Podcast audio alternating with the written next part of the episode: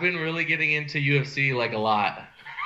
really? I mean, yeah, I've been like, I've been like following a lot of fighters, and um, I knew this Khabib thing was not gonna happen. I was like, there's no fucking way, dude. But man, how this shit? It was it was like totally. Look, I wanted to see it, but at the same time, it it it started looking bad for the brand. It's one of those deals where if you go through with it, and every other sports franchise has folded it up, it looks like it doesn't look good. It doesn't look good, like in terms of spreading the virus and the, and the stigma attached to that.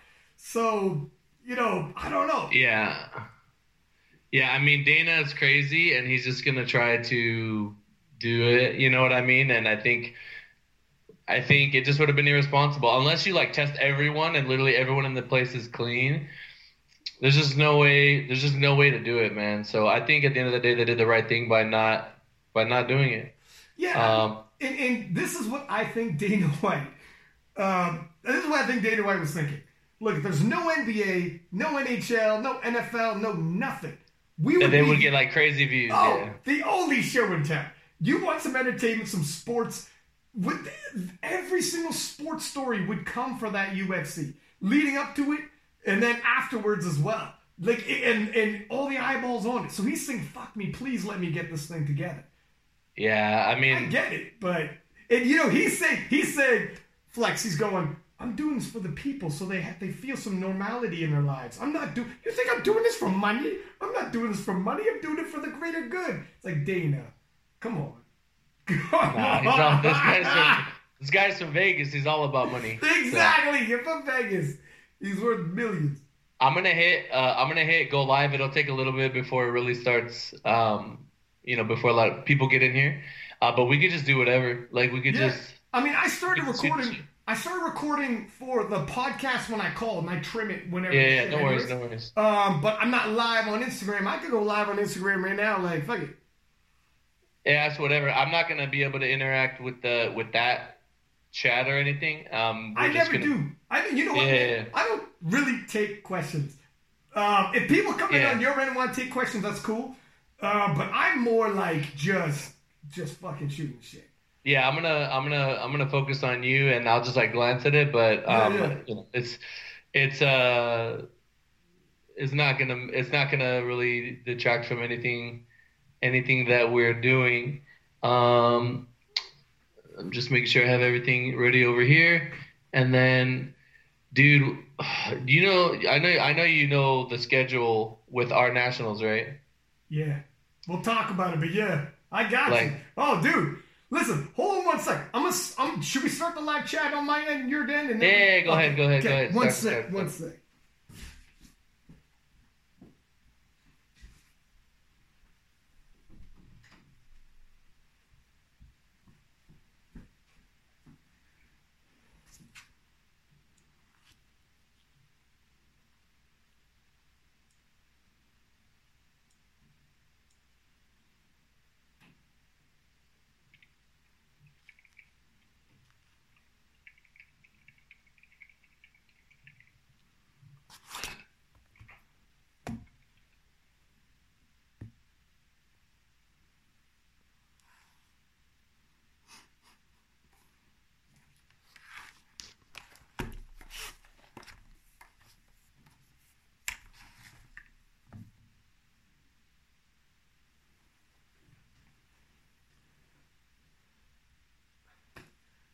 Right, sir.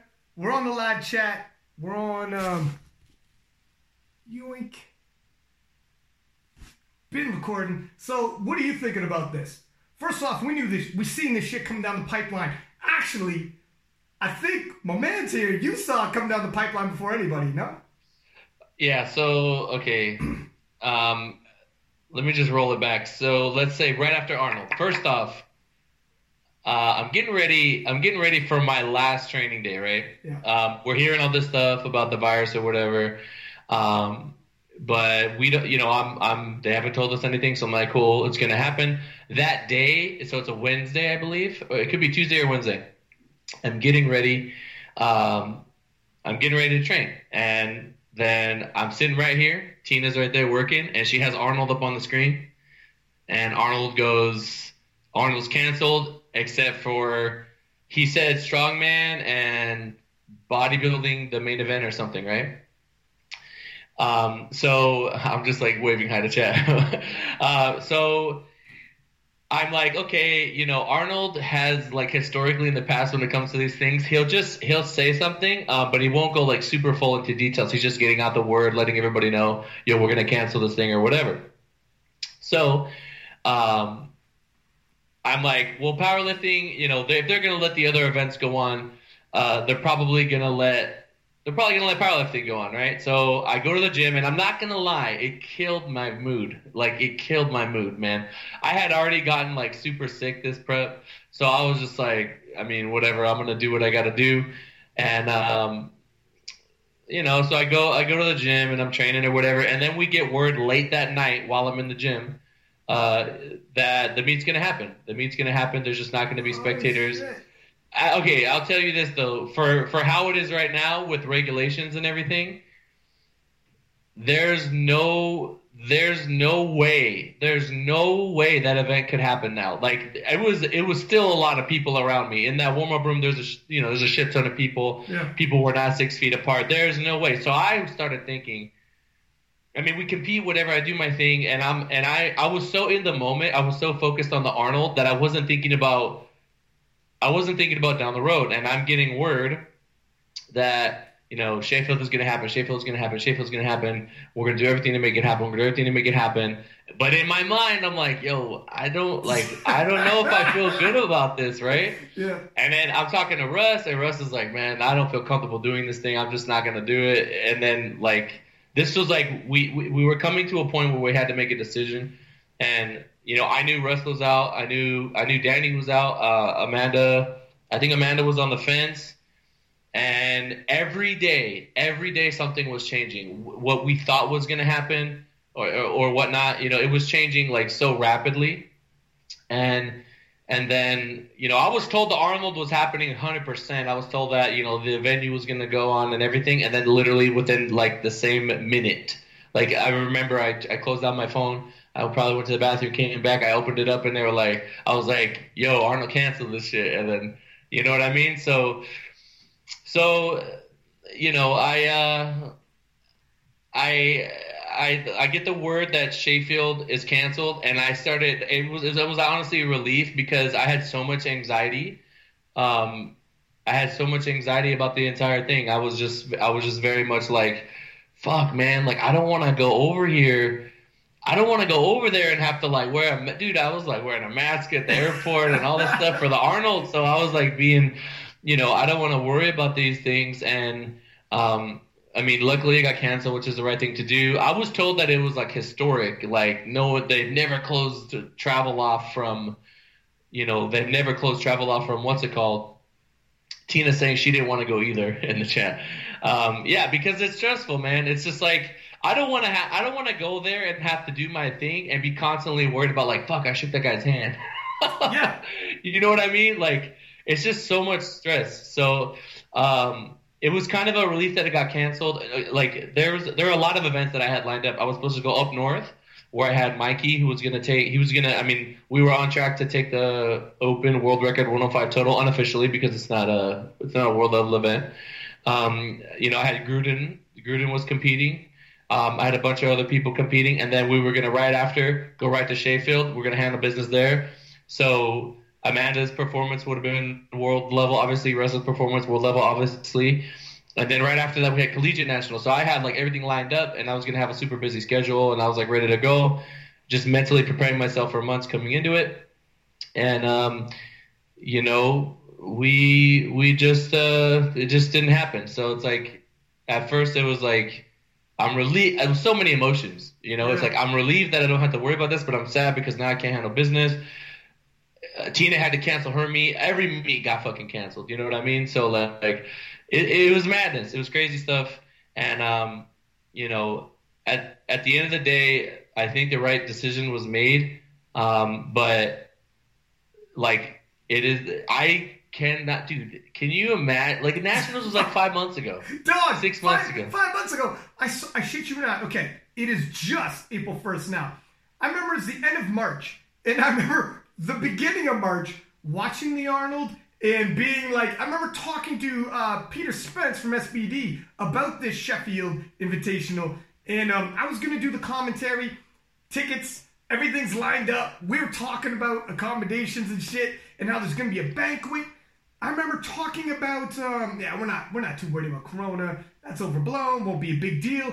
And we, told me that so much, man. Dude, told me that so much. We I were I was so psyched that we were talking like VIP people who had VIP tickets would meet the athletes, and I would do like a little hype. Keep job. talking. Keep talking. Keep talking. Yeah, yeah, I would do like a little hype job with um like talking to the people who bought those VIP tickets and tell them about the showdowns they're gonna watch and um, and break down the the SBD Invitational. We had like we're gonna do the King of the Lifts like exclusive interviews with all the athletes there, and um, fuck man, and he was gonna give us all the SBD uh, equipment to do it too. So it was good, really good for King of Lifts and SBD side by side like that, and um, just so much opportunity, man. And then for that shit to go, and before it went, before it completely fell apart at the seams, there was like, oh, did you hear so and so pulled out? oh, Jessica Buettner might be in there. You see so and so pulled out. Yeah. And they were trying to, until the last hour, they were trying to hold this fucking thing together, you know, by the seams, just trying to hold this thing together. And then it was too much, man. It was just, you know, it is what it is, where, like, the government steps in. It's like, look, this, everybody's trying to run events, international travel, all that's pulled. Gutted when I found out. Flex, I was gutted. Yeah. I mean, what are we gonna do, man? My worst fear was going out there and like getting stuck. Yeah. Oh, so you know, I, yeah. I didn't want to go out there and and not be able to come home. It, it's look, it wasn't changing like you said. It wasn't changing day by day. It was like fucking hour to hour.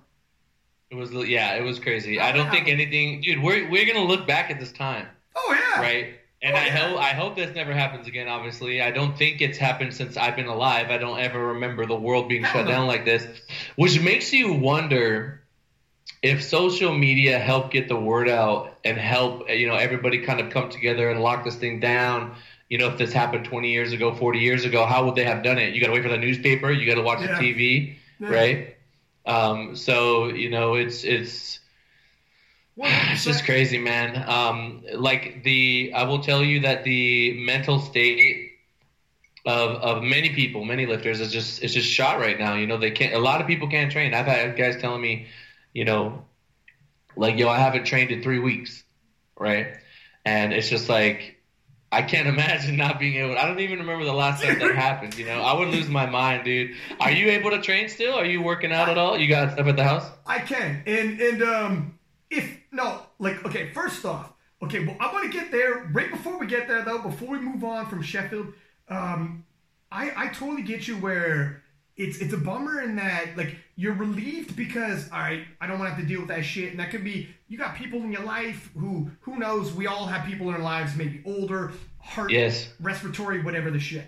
But also on, and you don't want to be responsible for that. But also on top of that, um, I mean, you you were saying before when you've been on here how when John Haack won the world championships, how that blows it up. In these events, this is the first SBD Invitational. You had two stars in there with Amanda Lawrence and, and, and obviously Russell. And these kind of things, like for your brand, for yourself, for your athletes, of yeah. training you put in, in terms of disappointment, after the relief was done, did you look back and be like, man, that was historic? Uh, actually, actually, recently, like two, day, two, three days ago, I was I was sitting in bed and I was like, I was like, for me for the for everyone, right? For Flex, for all of it. This could have been this could have been this would have been obviously historic, right? It would have been like, yeah, we started here and we ended up right here and multiple world level performances just got robbed. You know what I mean? We will have another opportunity, I'm assuming. I, I don't know what they're gonna do with uh like, yo, we're just gonna like if you had an invite, you're gonna get your priority. Do you want to come or not? And then it, and then if you're not going, then we'll pass it down to the next person. Um, I don't think it would be fair if they just took it away from people. I mean, they could do whatever they want to do. They could say, "Yo, we're just gonna requalify everyone" or something. But um, I could tell you right now, like even it was kind of uh, when it got announced, it was kind of like, well, shit, like we're already doing nationals, and now like a lot of my top guys Uh, I mean, I can tell you this: like Russ, he was looking forward to just a long off season, and it's like shit. Now I got to get ready for another meet, and then shit. Now I got to get ready for nationals. You know what I mean? So it's just like it's just a lot of it's a lot of stuff. Um, but now that we know that it exists, we know that it's something that could potentially happen. We could kind of get our minds wrapped around, yo, this is the plan. This is how it's gonna work. If you do this meet, you could do that, whatever. Yeah. Um, but yeah, man, I definitely, I definitely a couple days ago was like, I, this thing took so much. You know what I mean? Um, I'm not like yo, yo, like somebody owes me something, but it's like yeah. it just sucks. It just sucks that it, like I was lo- really looking forward to just like I was talking about at the end of last year how I feel like I'm ahead and I just want to like keep going, right? I want to push it even further. I want to just step on the gas. And this was going to be an example of that. Yeah. Mikey was going to do stuff. Gruden is a top three 83 kg lifter, in my opinion. Um, you know, uh, I had another guy who just broke into the top five um, comfortably. Uh, he, at the Arnold, he just competed you know, obviously Russ is up there. Amanda was up there. You know what I mean? And it was just we got other guys coming up, and it was just like so many things I had planned for the year, and now for this to happen, um, it certainly it certainly puts a damper on things. And time is finite. You cannot get back time. You cannot get back the opportunities.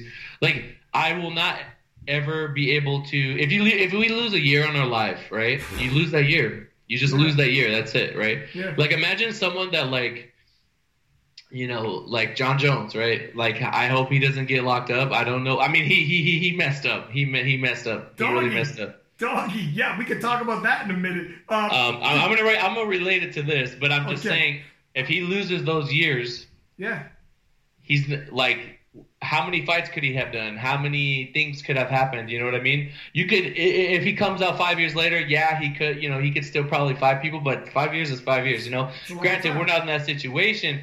I, I heard some people say that this thing literally could be an issue until we get a vaccine, which is not going to happen because, and this is what I was thinking about. Let's say, you know, a month from now, like cases are really low and everything is like calming down. It just takes one it just takes one to start up again. You have an NBA event, one guy's got it. Who knows how many people get it? People, yeah. Change, change, change, change, change, change, change, and then you know, and, and that's how it goes. You know what I mean? So, um, it's just like it's unfortunate that that, that Sheffield got canceled. It's unfortunate that you know I couldn't go do the things that I wanted to do. But I just tell these guys, especially these top lifters, any top uh, uh, any top five lifter right now listening. I mean, this goes for everybody, but especially if you're super relevant right now. I'm telling you right now, if you let your mental state dip and you stop training, I've heard some stories of some pro athletes. They're depressed, they're drinking, they're just saying "fuck it," right? I don't know why people get like that. Everybody's got their demons that they fight. But this is what's going to allow other people to close the gap. This is what's going to allow other people to kind of get a one up on you I can tell you this right now. There are some people. Uh, if we just look at world powerlifting, all the world powerlifters, right? Like you, like not world powerlifting the Fed, but like world powerlifting as like IPF, the whole world, right? I'm gonna use Keiko as an example. I'm just gonna be honest, right? I, this whole thing messed him up bad. It messed him up real bad. You know what I mean? Um, he hasn't been to the gym. He's like trying to do what he can. It's very sketchy for him to lift. He can't just. He doesn't have spotters. There's so many things come into play, right? So meanwhile, his competition, Anatoly, the other dude who I forget, if they're training right now with no interruption, now we got to play catch up, right? Hopefully, yeah. we have enough time before Worlds, but it's just like it's not good. It's not good. Um, no, so it, yeah, like it's Anatoly, it's Gustav from Sweden, um, the two Europeans who are number one and number two in Europe, and yeah, yeah man, and they're gu- they're running and gunning. Um, talking about the the Sheffield and disappointment, Doug, I I accidentally, I was talking to Amanda like in a in a private message, and and I because it was the weekend, it was going to be in Sheffield, and I think I might have either I responded to her story, she responded to mine, like yeah, shit, that sucks that it got canceled. We are all kind of posting stuff like that, being like, oh, I would be in Sheffield right now if only, right? And yeah. I forgot, so I was like just venting about ah man it's tough you know to to have that opportunity slip i was so amped up and then as I was doing, I was like, oh shit. I totally forgot. Like, Amanda was a heavy favorite to win that. She could have been walking away. Like, I'm thinking just in terms of historic moment. This girl at 2021, whatever, the type of money, what was winning money? Because she was the heavy favorite to win. Well, if she takes the squat, the deadlift, and the total, and I mean, I mean, Danny does have a good bench, but she has to do it there. You never know. Um, I don't remember the specific payout per. I could pull it up if, if you give me a second. Yeah, um, sure. uh, do you know off the top of your head? Off the top of my head, I don't. But the, the, the point was that um, I'm gonna look for it right now. Cool, cool. Yeah, I forgot. I was like, I should not be complaining to Amanda, who literally might be losing 30k over a weekend. 30k over a weekend. Yeah, man. That's a Um, bad weekend to be losing, man. Like she's in terms of anyone feeling bad, I'm sure she's like gutted. If you guys remember back with John Haack, you know, uh, many years ago, I think it was 2016. If he misses a if he misses a lift, you know that last pull is like 30k on the line. If we make it, we make 40 G's. If we miss, we make 10 G's. So I've been there. I fuck it. It really hurts when uh when things don't go the way you want them to go. But I mean, at the end of the day, um, sucks, What do you do? What do you do, man? What do you do, dude? I mean, there will be another one, but like I said, even if you win the next one, you could have So- won two. so- 60 G's. That was 60 G's. And here's another thing I want to say too. So there are guys like, for instance, a Tony Cliff won the world championships, a phenomenal lifter.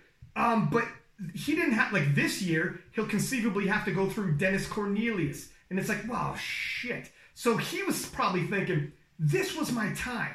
You know? I mean, he's won, you know, international competitions, he's international, he's, he's a world ranked. But for for most people, Eli Burks, etc., winning the world championships, it's not going to be a dynasty situation where it's like, yeah, it's a guaranteed thing. I show up, it's mine. Even Russell, he's, he's battling with Brett. It's it's like a Yeah, 50-50 so we have the top. we have opposition there, and people want to see those matchups. They want to see the fight. They want to see all that. Um, you know, and what if someone doesn't want to go to the next one? What if you know, so things people don't do worlds. What if you know what I mean? Right, So yeah. So that's why that was that time. That was their moment. And for those guys and girls, This this this this Brett Russ fight is like it's, it didn't get canceled fifty times like Khabib and Russ thing, but it's like it reminds me of that. It's like man, it could have been a could have been, and it's, Coulda it's been, cursed, you know. it'll happen. Uh, I'm glad they're both young. And the schedule, I mean, it looks like 2020. It's not going to happen, to be honest. Right? If, if, No, no, I think they said that they're just gonna push it to next year. So, uh, well, so the World Championship. So, what is being pushed now to late September, early October? Yeah, I don't know if USAPL is gonna move nationals, um, but I you may know more about this than me. Uh, I know that in some countries, I know that in some countries, if uh, they use they use worlds as like the qualifying total for their national because it happens at the same time. I don't know if that happens in other countries, but I mean, I could I could see a situation where USAPL says, okay, if you're doing worlds, then worlds will qualify you for whatever nationals would have qualified you for. It's not the same, obviously. People Ah. competing at nationals could see your total and just try to chip you and stuff. Yeah. So it's not the same, right? It, it- it's totally not the same. Um, you know, but I mean, I mean, otherwise, like Amanda's thinking, like, yo, I'm gonna have to compete twice, like back to back, and I'm just telling her, I'm just telling her, all right, let me break it. Let me just say this, right? If we did worlds and within like seven days you have to do nationals, if you're not traveling, I mean, it's not gonna be the best, but I could probably do it. But because that travel. Yeah. That travel is nuts. That Yeah. travel is crazy. You're going across the world. Your clock is going to be all screwed up. I really feel like you have to prioritize, but no matter what in that situation, the meat that comes after, it's going to suffer. There's not much. There's really not much you can do to mitigate the the all the variables that you're going to have to deal with with travel. The, your clock is going to be all screwed up. You know, staying hydrated. If you're cutting weight multiple times in that short amount of time, that's going to be annoying. So, you know, it's just I don't know. I don't know, man. I, I think it's going to be. I'm very curious what USAPL will end up doing. I, I'm sure they'll let us know later. They're probably thinking about it right now. Um, you know, trying to, to to decide, like, hey, are we going to, um, you know, what are we gonna do? What are we gonna do? We gotta do something. You know what I mean? So uh, I don't know, man. It's uh, if they do, if they do, take the totals registered at Worlds and say, look, it if nobody else beats your total at Raw Nationals, you're good. Um, all right, but like you said, whoever's coming up on Raw Nationals knows exactly what they have to hit. And here's usually the case at Worlds. You put, you load the bar with only what you need to win. Like you'd be crazy, to be like, I'm my last deadlift. I'm gonna throw on 30 kilo when I only need five because I don't know what the shit is waiting for me at US Raw Nationals. So you are like fighting two battles. Whereas historically, you just be like, put on what I need to win. I pull it, I win, good. And then you shake hands, you're like, congratulations. Yeah, you have to make you have to make an informed decision. You have to know that they're going to have they're going to have an opportunity to know what you did, and I think the safest thing to do is just like like they still have to execute. So just cap out what you can do within reason. Um, you know, try to take a world record if you can. You're probably going to have to. Here's the thing: if you're at Worlds and you have direct opposition, you got to worry about that. You can't yeah. worry about the yeah. meet that's a week from now. So um, it's unfortunate, but I mean, it is what it is. Who? Okay, September is ten, a tentative date. What if it gets pushed again? Dog. What if everything? What if the year's canceled? You know what I mean? yeah, man. And here's the thing that's pulling on me.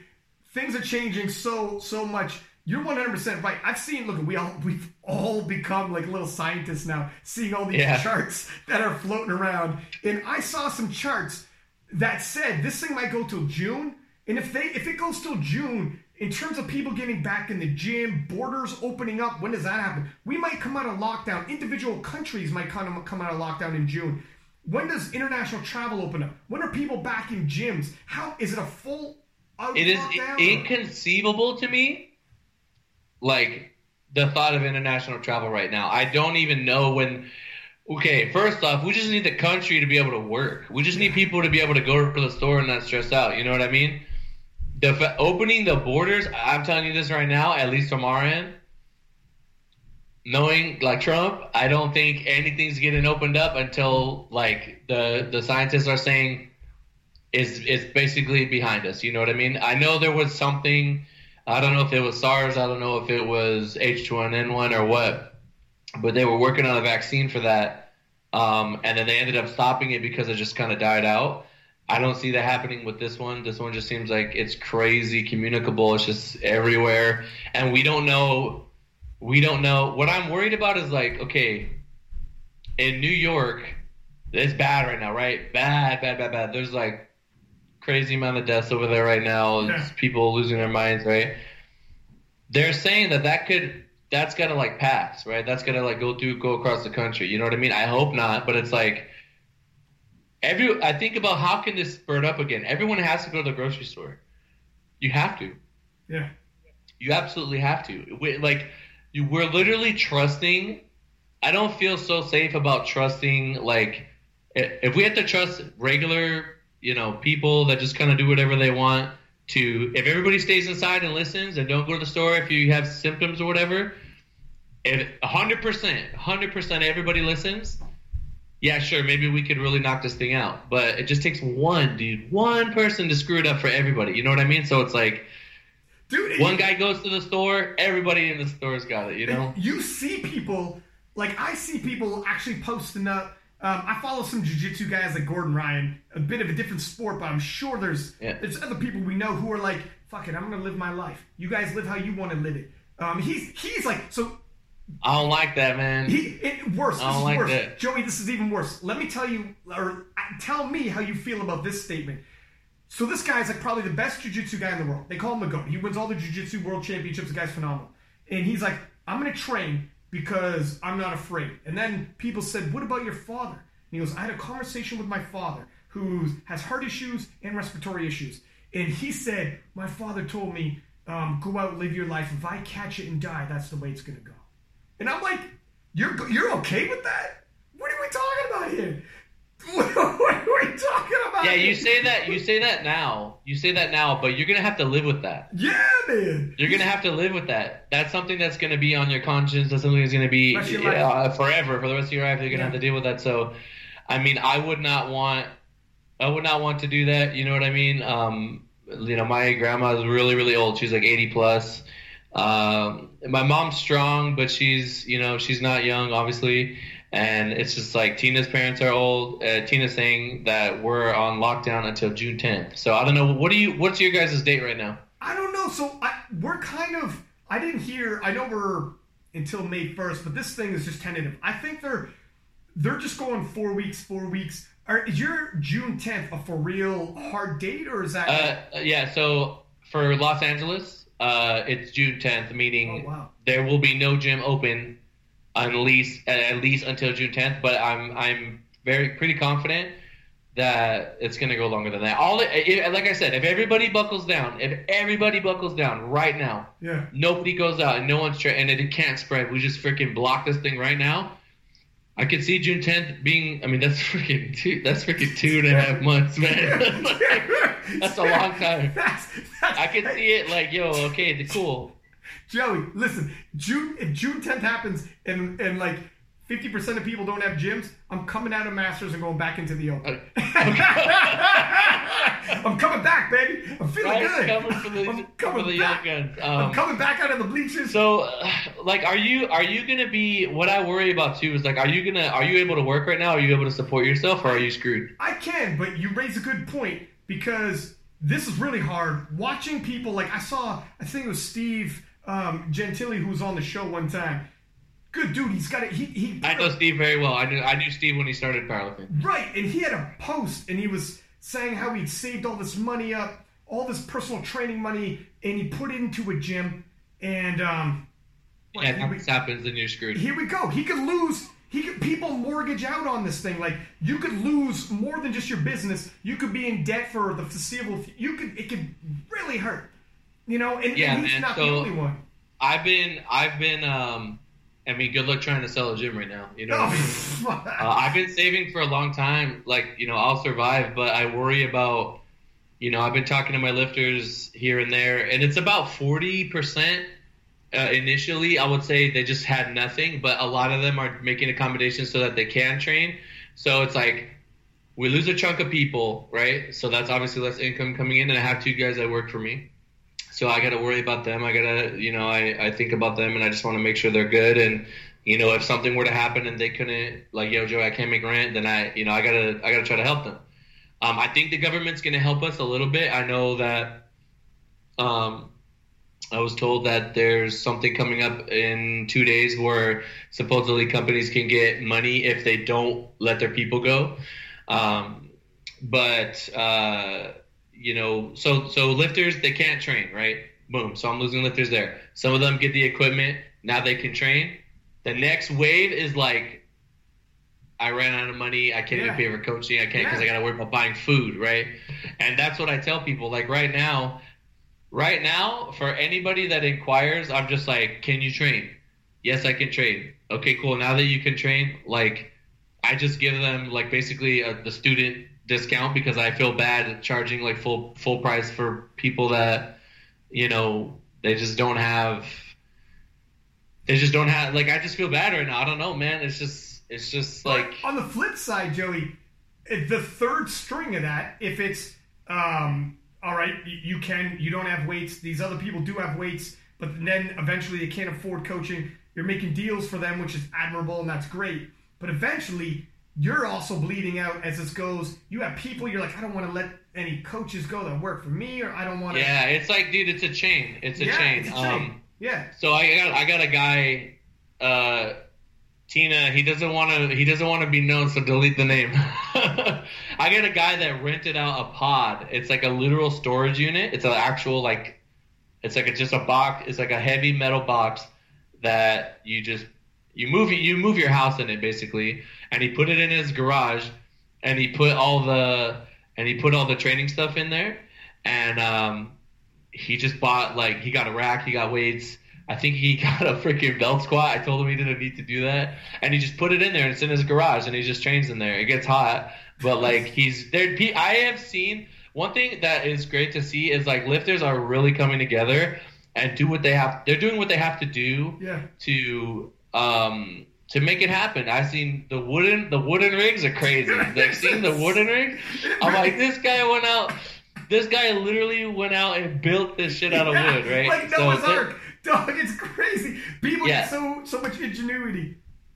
yeah, lifters will do what it takes to, to, to get it done. So you know that that's great to see. Um, but I, I just I just worry. Is there going to be crime? What's going to happen in a couple months? Is the government funding only going to be for one month? Like, how are people going to handle business? You know what I mean? So that's what I worry about. You know, but it's just like at the end of the day, these things do they do work themselves out, and there's always a light at the end of the tunnel. and I think it's one thing to tell people we don't know where that where that light is, but it is there somewhere. If everybody does what they're supposed to do, I truly believe that you know this can be this can be handled, and I just don't understand the mentality of people. I think honestly, if you're still going out, if you're sick and you're going out, I think you can get charged for attempted murder. I'm not even joking. I'm Probably. I'm literally not even joking. Yeah. They will make an example of you, so you have to you have to listen. You have to just. It's not a game, man. Like constitutionally, I don't know if our government can just say, "Yo, if you're out, we're gonna get you." Right? I, like other countries, other countries are literally like just arresting people. Like, what are you doing out if you don't have a good reason? Like, yeah. you're, you're, that's it. Um, I have a girl in Kuwait right now, and she's like, they're not playing games. She's like, Dude, she's like, you're not going out. You, I, I said, how can you go to the store? She's like, you don't. They have to do delivery. Like, they have to like, there's delivery delivery services for you. So they're not playing games over there.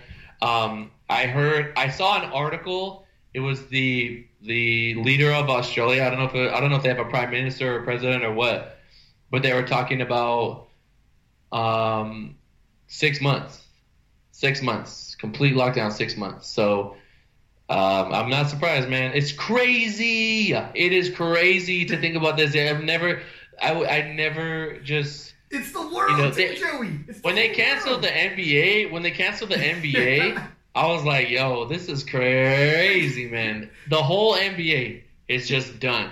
You know, like I remember there was a little day, like when when Tom Brady signed with the the Bucs. That was like, oh, look, some news that isn't about this, right? Something else, right? Um, you know, so people we talked about that for like a day, and then we immediately went back to this. So it's just, it, it's it's it's madness, man. You were saying how, um, yeah, all over the world is different. I got a buddy in Shanghai um, he does business with people in South Korea. And when, when China, South Korea, when they lock you down, you lock down. They don't give a shit. You're, you you come out the house and see what happens to you. Your, your house is getting yeah. locked down, right? But try that in Texas. Be the state no. to be the state trooper going door to door, roll up on the wrong dude in yeah. Detroit. You know the cops are like, man, I don't even go to Detroit. One thing, one thing that I like there's a way less rich people than there are normal people and poor people, right? So yeah. eventually, if if the people uh, like when push comes to shove, if the people that are in a position to help don't really start helping, yeah, it's gonna get bad, man. I'm not playing. Like it's it's gonna get bad. They better keep those twelve hundred dollar checks coming, or people are gonna lose their shit. I'm not. I'm serious. I'm serious. Yeah. Like the, luckily our tax date got pushed, so we don't have to pay taxes yet for last year. Um, uh, I've heard in a lot of states they're just like you can't get evicted no matter what. There's just no eviction. Like That's you good. could skip your rent. I mean, you have to do stuff like that. You literally have. Right now, it should be the government puts out what you need to to survive. All your bills are just chill right now. If you're a greedy bank, just wait. You could yeah. fucking wait. You got the money to wait. You know what yeah. I mean? So chill on that. You know, and people, it's about survival right now. It's not about it's not about like, yo, pay your rent. The audacity, you know what I mean? To be like, yo, you gotta pay your car note or whatever. Okay, come come outside and come get my car. I'm, you know, we got sick people in here. You want to risk it? You know what I mean? I was in my car the other day, you know, taking someone to the hospital. It's just bad, man. Everything needs to stop. People just need to survive right now. You know, um, surprisingly, there's there's I was I was like I, I gave you that forty percent of my guys like they just can't work, um, or they can't train, but like I would say a little bit more than that can still work, which is interesting. Um, you know, I got some guys that work at hardware stores. You know, some guys like if they're if they're if you make money and you're an entrepreneur and whatever you're doing is recreational, eventually that might have to get put on the back burner. You know what That's I'm right. saying? Because it's going to come to bare necessities. Yeah, Today, let me tell you, I canceled I have a subscription to DAZN, the DAZN for, for boxing. Okay. I canceled that. I canceled. Hey, that's um, a mistake. Keep your hands tight. You might need them, Joey. Yeah, it's the fact. Keep your hands tight. You no, no, no. You cancel your boxing lesson. You bought a gun. and that's good. You, know I mean? that, you bought you know it good. I mean?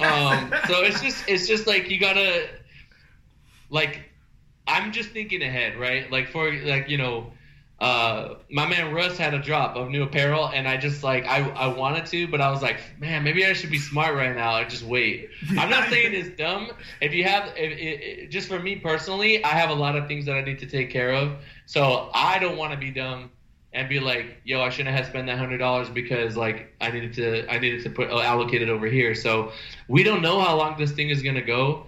Um, you know, I just, you know, I feel bad when I can't support my people like that. But it, yeah, we just gotta. I, am thinking way worst case scenario. I'm like the governor of New York right now. I'm thinking about the peak. I'm thinking about, you know, apocalypse, like crazy, crazy madness. Um, I'm doing everything that I can to like keep the people around me safe. For example, I uh, I continuously uh, go to my mom's house to help her out. Like I said, my grandma's very old. I got a bunch of dogs over there. I gotta walk them. You know, I run to the grocery store, pick up medication, things like that. And I haven't been there because I just, like I said, I, I was on the. I just keep, I, I keep remembering. I'm on the plane with from the Arnold, and we're on one of those huge international planes that has like it has like four four rows, like uh, four chairs in the middle, and then three chairs and three chairs. Infinite, like twenty freaking flight attendants, right? Yeah. Tons of people. We're all breathing the same air. So I was super super paranoid when this all happened. I, I was thinking to myself, like, dude, like, what if one person in there had it or something, or what if we all use the bathrooms, right? There's like minimal bathrooms in there, and I'm so I'm like, I can't go near my mom for at least two weeks right? So it's been it's been um, it's almost been a month, like exactly. So I'm gonna try to go over there Friday. I mean, I feel great. You know, I've been training hard. I've actually been training like I've been like training five days a week, and then we we take the dog on a pretty brisk walk for like an hour the other two days of the week. So I'm active. You know, I'm staying active, trying not to go insane. When I'm walking people, when I'm walking the dog, I'm dodging people. I see someone coming near me. I'm going. I don't care, man. I'm going across the street. I see little kids running by. I'm out of there. I'm not messing around. Little kids are the worst for germs, dude. They're so yeah. So I just, I just. uh I'm like super paranoid about stuff like that, and I'm the guy that goes to the gym and before I work out, I take the distant the Lysol and I wipe my phone and I wipe my headphones because I got to put them in my ears. Even no- so I do that normally like that, or just not? I just do it anyway. Oh, and, okay, and okay. I remember I, I've said this to every front desk person. I'll be there wiping my stuff, and I'm like, "Am I weird for doing this?" And then he goes, "Yeah, kind of." Yeah, yeah. but hey, man, who's laughing hey, now? Who's laughing now? yeah uh, dude. Like seriously, like I, uh, it's not a joke. So yeah, well, you know, I um, it, you I, you were also saying too how um, right now this is where the unemployment's at, and and we're holding we're holding firm, right? But in the future, like certain people, like you were saying that you know we're going to their jobs, and some of it retail work, which is kind of crazy, or like sales or whatnot, which is like hard to. That's out right of now. there. That's but out that's, of there. Yeah. That's now projectedly. This can get worse and worse and worse. And um, yeah, I mean, it's if this is tough, I don't know what May's going to look like if we're if we're rolling towards June, and how many businesses are stemming the bleed right now, but eventually they're going to bleed out, and they're like, look, if this thing goes on to June, we can't. We're not. So Tina does the bookkeeping bookkeeping for a lot of companies. And uh, like the other day, I don't know if it was yesterday or the day before, her phone was going off the hook because we had all these companies saying like, "Yo, I got to lay this person off. I got to lay this person off," you know, da da da da. So it's just it's just like I feel bad, man. I feel bad for those people. I did a poll in my story um, where I was I was uh, asking about uh, you know how many of you guys can work and how many of you can't work. And some some people eh, they, they voted no, they can't work, and they told me a little bit of backstory. It's fucking depressing, man. It's yeah. just like it's just like you know companies are going bankrupt. You know what I mean? Like mm-hmm. quickly. So it's just madness. Um, it, it, it's it, that's what I worry about, and we the government needs to do everything that they can to m- try to like prevent people from just they need to be able to get back to normal life. They need to be able to to survive. Um, I would all if if we can postpone rent payments, postpone those kind of payments for things like that. Do not turn off the water and power and stuff like that. You know what I mean? Obviously, like that's necessities have to keep going. Yeah um, you need a phone. I mean, I think we, I think a phone is pretty essential. I don't know what you think about that, but I think like your yeah. cell phone, you do, you, you do need to be able to call people. Nine one one too. for sure. I mean, our go- our mayor, I believe it was a mayor. I don't know if it was a mayor or governor of California, but he it was either the mayor of LA or the governor of California. But he said he wanted to do this thing where like you reach out to five people, right? So he said just call five people, you know, every other day or whatever, and just add check up on them, ask how they're doing, because people mentally are just destroyed right now. Mm. Um, but if you just pull yourself out of that situation, I mean, social media really helps with that. I keep in contact with a lot of people constantly. You know, I can hit you up anytime. I can hit up Tina. You know, obviously Tina, she lives with me, but any of my lifters. You know, the coaching, the coaching, I think is like it's a way of communication. We can talk about stuff. I had a long talk yesterday with one of my girls about everything, just about this whole situation, just about. Um, you know where she was in life and her mental state and what she's gonna do. Like she's like i know nationals will happen but because there's no date because everything is so uncertain i'm just all shooken up right now. And um you know tina tina put here in chat that she brought uh, butter for one of the old ladies in our neighborhood um, and they traded bread yesterday because like you know the you know you gotta you just want to be nice to your neighbors and mm-hmm. she can't go to the store to buy it so tina can do it um, you know, and you just want to help out, you know, help out where you can. And I am hearing stories of people being super nice. People are just like going above and beyond to make sure that you know people people get what they're supposed to get. Um, and then you hear little stories here and there of people doing shitty things. Um, but I think I think for the most part, like we're gonna make it through this. It's gonna pass. Um, the the things that I lost from from powerlifting, like obviously I can't do Sheffield. Obviously, you know, any win at a world level that I can get, I want to get. You know what I mean? I'm gonna. I want that, that. That's that's very very valuable. It's the highest level of competition. Sheffield was obviously going to be a historic thing. Shout out to SBD for putting that on, and um, I guess you were going to be announcing that would have been sick. Um, and uh, you know, it's just unfortunate, man. It, but but but like I said, well, I think we're all going to be stronger from this, right? I think we're we're all going to we're all going to be stronger people from it. I mean, I got to be tough. I know you're a tough guy. Like, like, you know, we have to deal with adversity, right? Any challenge is going to, any type of adversity that you experience is going to lead to better, to more growth at, on the other end, right? You're going to be a better person. We're all going to be changed. Uh, I, one thing I was talking about was like, I don't get to see certain people all the time. I don't get to talk to them all the time. So, you know, I, I always say like, no matter, no matter how successful anybody is, I'm sure there's one person in their life they wish they could spend a little bit more time with, right? Oh hell yeah! Because that person is not always going to be there. So you know, man, maybe now's the time. Maybe, maybe you look back at all this and you say, you know what?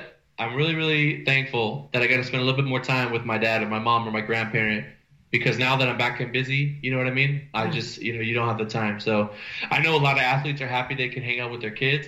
That's like life changing, you know, so that's a positive thing. That's, you're spending time with your kids when normally you're on the road, you're doing whatever. So I mean, um, you got to just try to find like the, the positive in a terrible, terrible situation like this. Um, we have to try to stay motivated, stay in a routine. I mean, are you good? Are you holding up all right? I mean, you're a very positive guy. I, I didn't get no negative energy from you. So look, here it is. Here it is. No, I mean, look, I'm human.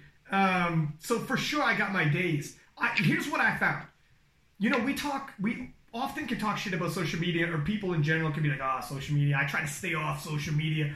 Yeah. Stayed off social media for a month, and I felt amazing. Here's the thing, though. Here's what I'm noticing, and you hit the nail on the head. It's true.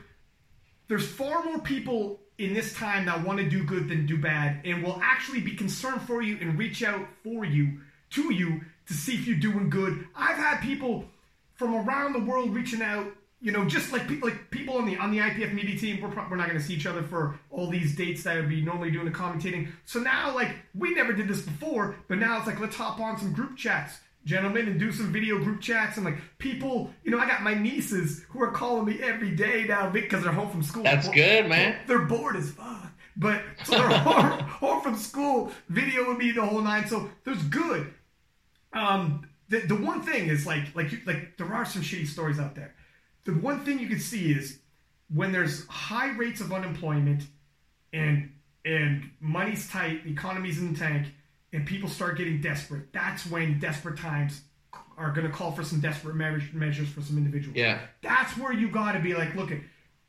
I think there's far more good people out there, and most people will try to help you than hurt you.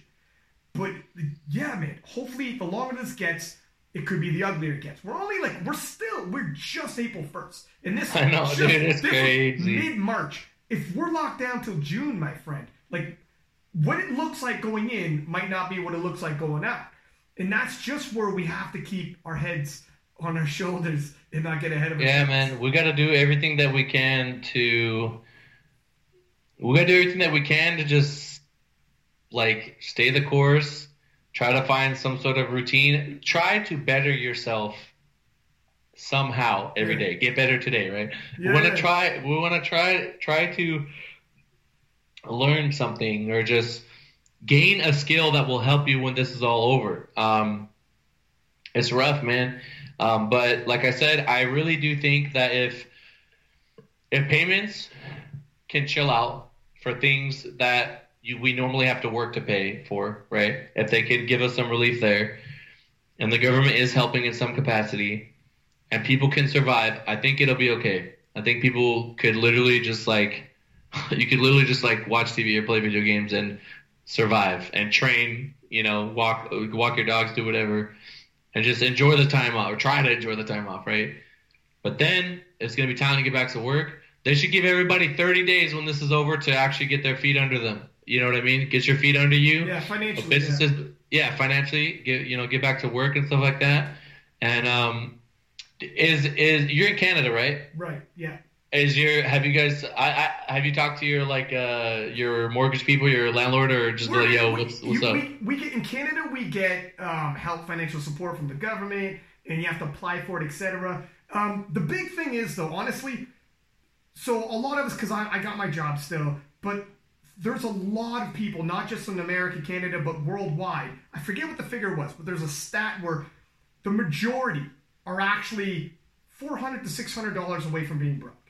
They have that much money in the bank. Usually, that's the vast majority of people. like in general, In general, Just- yeah, in general. That's actually if you're above that, congratulations. heard You're that actually 100%. doing you're actually doing really well if you're above that. But for most people, this is that fucking breaking point. Now I can't even imagine if I had house, kids, I just got laid off, and that's me.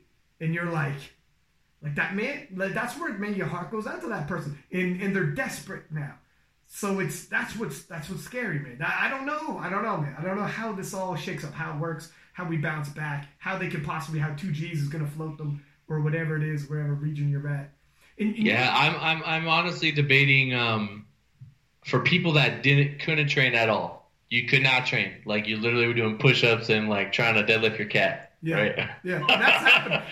I I I'm debating doing like a like a three week like free program that anyone that hasn't trained, you could run this now that you have a gym and that'll get you back into it.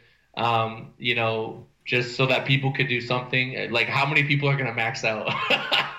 Nope. They're just gonna go max out. Gotta see where I'm at. You don't. You will not like where you're at. You will not like it. Like, Don't open that door. Don't open that door. You June? Oh my god, Dude, that's, That's gonna be. so. That's why. So you know, like the memes. Look, I look. I I know. It's a it's a balance for me. I'm that dude. I can get serious, man. I'm the dude who goes to like high schools and gives motivational speeches. On the flip side, you also know I'm the guy who can make jokes and make light. That's how you get through some dark situations. You gotta make jokes. light. You gotta make light. Look, if you lose your sense of humor, good fucking luck getting through something like this. So I Yeah. see the memes about, um, you know, you, you try doing body weight and now look at you, whatever. But here's the thing, and, and I ain't mad at that, whatever it is, what it is. But on the flip side, for those people who are doing body weight or bands or like a fucking duffel bag with like whatever they can jam in it, Books in it, yeah. although although yes funny and um, for on the outside looking in but i swear to god man if you lose your routine and if you wake up in the morning and lose the reason what you're doing you don't have routine you don't have direction you have no you need something. For when you're desperate losing a little is a lot. And if that's all that you got fucking load up that goddamn duffel bag young Yeah, man. you gotta do. you gotta do whatever it, doing push-ups and all of that. Pull if you have a pull-up thing, that's great. You know, Yeah. you're pretty much covered. You're covered. Yeah. Push-ups, push-ups and pull-ups, you're straight, right? yeah you're straight Um, going heavy with leg, that's a little bit harder. I mean, you're not you're not really gonna hit it that that well. Um, I mean, I've seen people do weird things, um, but you gotta just try to get a pump somehow, do something. do something Um, but you know, back back is you could find something like you could go under a table and grab the support and like roll yourself up. Like you could you could improvise upper body, lower body's a little bit harder. Deadlifting is not so hard. If you have a big tire, oh, um, yeah. we used to do this in football. Just flip it. Just flip that thing. Just keep flipping it. Um, it's gonna kill your back. It's gonna kill everything. Um, you know, there's a lot of stuff you can do. Uh, if I remember in football, we used to lay in the grass on our stomach and have someone hold your ankles and you pull yourself up with your hamstrings. That's fucking hard, oh, right? You yeah, can try yeah. to do that. You can do negative on the way down and pull it up. So there's things that you can do if you're just general fitness or you know if you're a bodybuilder, you want to maintain something, you can. But for powerlifting, I just had a kid who's doing a school project and he uh, gave me a bunch of questions to answer. He's in like France or something, and uh, I he one of the questions was, um, I might just pull it up right here, but basically what I told him was if you if you can't oh he asked me like how how how are people gonna maintain their lifts if they can't squat bench deadlift and like I said, I said you could deadlift random things, right? You could do push-ups. It's not the same as benching. It's not the technique at all, but it's yeah. better than nothing. Um, but for dips, you can do dips between chairs or whatever. But for squatting, like heavy barbell, low bar back squatting, I don't really see how you're gonna load your hips like that. I don't know how you're yeah. gonna load your back right there. You put that duffel bag on your back maybe, or, or hold it up here. You can hold it here and do zerchers right, or something. But, right, that's probably the closest is that. Yeah. Yeah, yeah, but you're not gonna. But it's just you gotta mentally accept. Yo, I'm gonna be weaker when I come out of this. From a powerlifting perspective, you might be great at push-ups. You might be great at other stuff. Hey, some push-up kings. Yeah, but I mean, you just gotta accept like, yo, I'm I can't do anything. There's nothing I can do. Um, you know, if your country is like super locked down, I mean, you just you got it mentally. It's like you accept, yo, this is my reality, and then try to find some sort of normalcy, just a just a little bit of a normal life during that time. Um, uh, I, I don't know. I know you know uh, the Gypsy King. Yeah. And he recently did uh, like a little interview with his wife, and he was asking her like, "How are you? How are you keeping like mentally sane?" And she was saying like, "Just make a routine." And you know she has to wake up. She says she gets ready like she's gonna go out normally. She just gets ready anyway, and then takes care of the kids and does the things around the house, and then makes the food and just you know tries to tries to keep a routine. You know what I mean? You just gotta stay sane. You know. Um, if I if I if I'm not busy, uh, like I get it from this chair, you know, frequently I'll take the dog out to go to the bathroom. If I eat, maybe I'll lay down for 10 minutes. Um, but for whatever reason, it's like this funk that's going around where that 10 minutes turns into 20 minutes or that 10 minutes turns into 25 minutes. And now I'm on my phone. I'm just fucking around. And it's just like, I got to get out of that. So I just go train. Like the other day, it was last week, I believe, where that was happening. I was like, dude, what am I doing? I got to go train right now. You know, I, I got to get out of this. You know, I got to be productive. So, um, you know, it's uh, it is uh, it's interesting, man. It's just we're just we're just gotta stay. We have to find our new normal, and then you know fill that in with productivity and some sort of fulfillment. You know, do something that gives you some sort of uh, um, happiness or, or, or whatever each day, and you know, it can really help you through it. So there's there's um, I mean, it was weird for me. Powerlifting social media you start having connections all over the world, right? And some yeah. people I knew from France, and I remember in between when Sheffield was canceled, like around that time, before I really knew how bad this was going to be, um, I was talking to some people in Europe, and I was like, "Hey, look, and I'm like, hopeful worlds is going to happen, right? Like, you know, we got time." And they were in Europe, which was in terms of weeks ahead of what was going on in North America. They're like three weeks ahead or whatever the hell, and they're like Ryan, you don't know what's going on in the streets. Like, they're like, it's coming.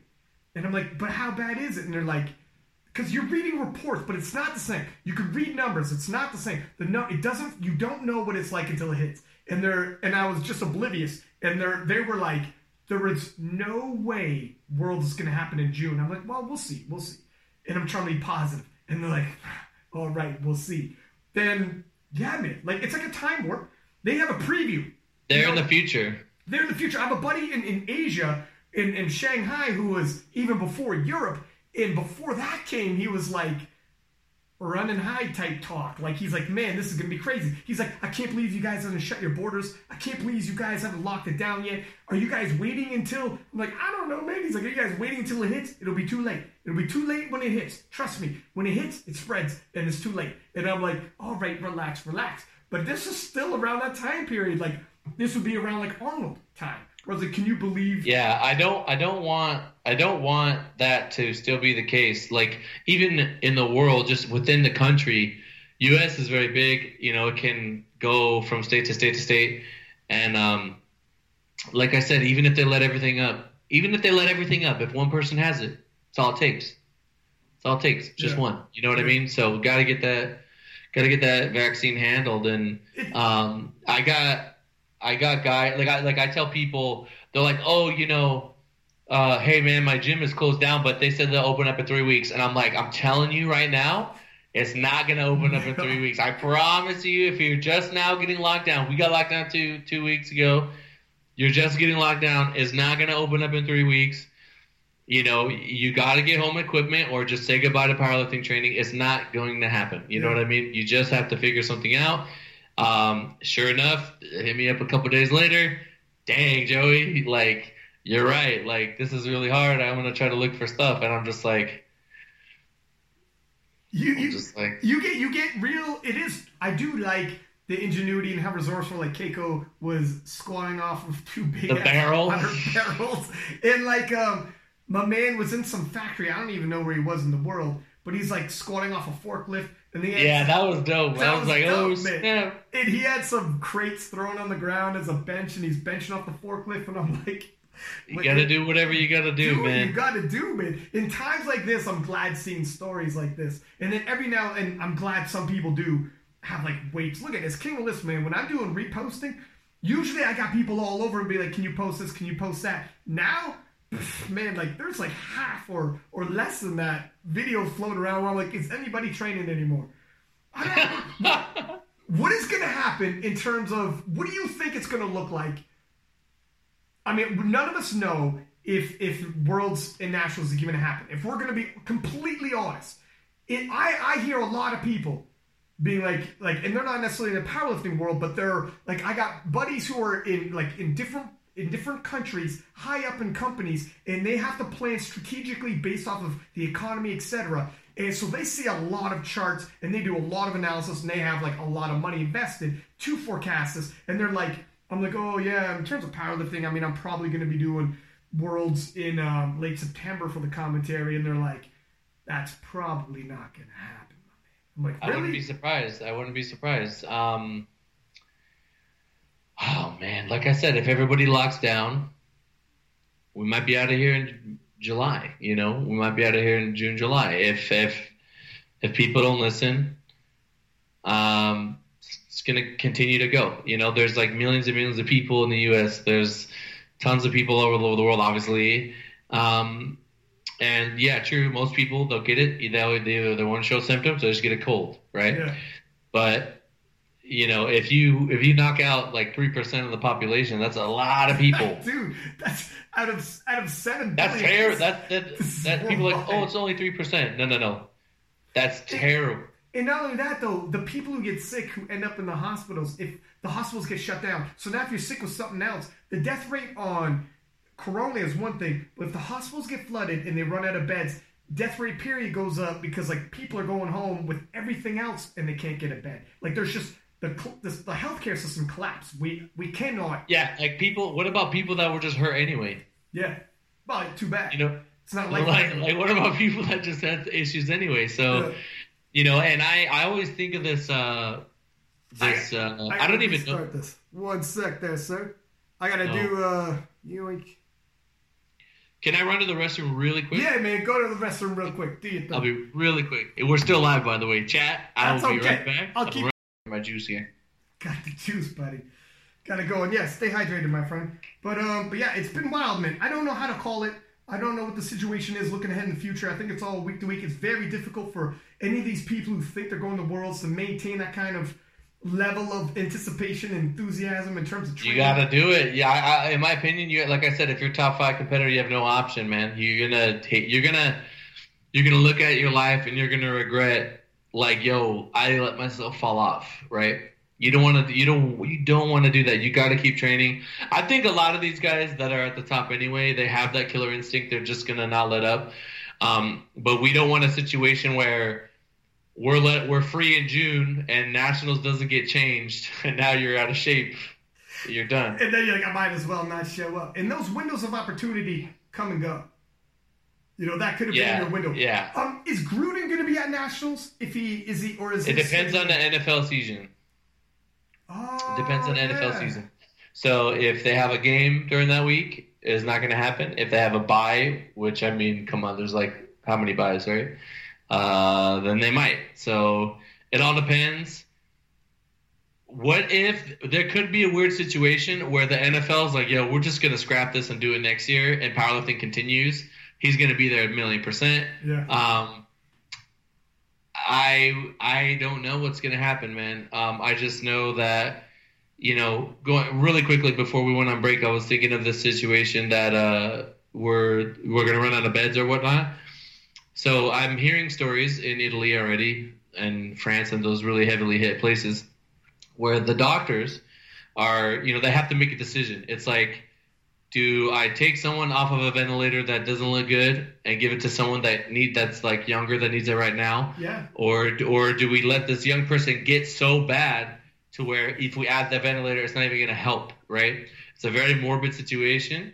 It reminds me of this uh this uh I don't know if it's an, an analogy or what, but it's like um I know there's a word for it. Someone in chat will probably know and say it, but there's it's like there's a uh, you see a railroad track right? And at the end of the there's it gets splits two ways and there's like one person. It's gonna hit it's gonna hit like one person right? Or it's gonna hit a bunch of people.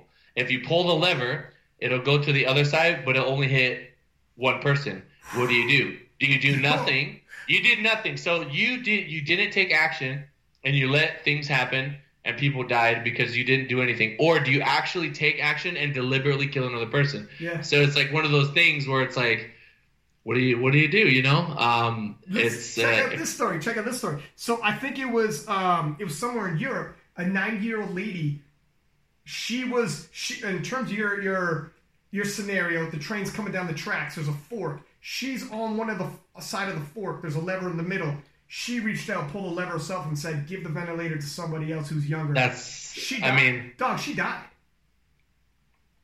i mean that's that is it's not i don't know if it's playing god if you're the doctor you're essentially god right you're choosing who lives and who dies um tina said it was in belgium that that story That, that, that, Um, she's, she's become our young Jamie on Joe Rogan. Yeah, Tina so is our young Jamie. Tina's young Jamie. To pull that up. um, but you know, it's uh, it's oh man, it like if you're the doctor, can you imagine making that decision? Like, no man. You just gotta, you gotta.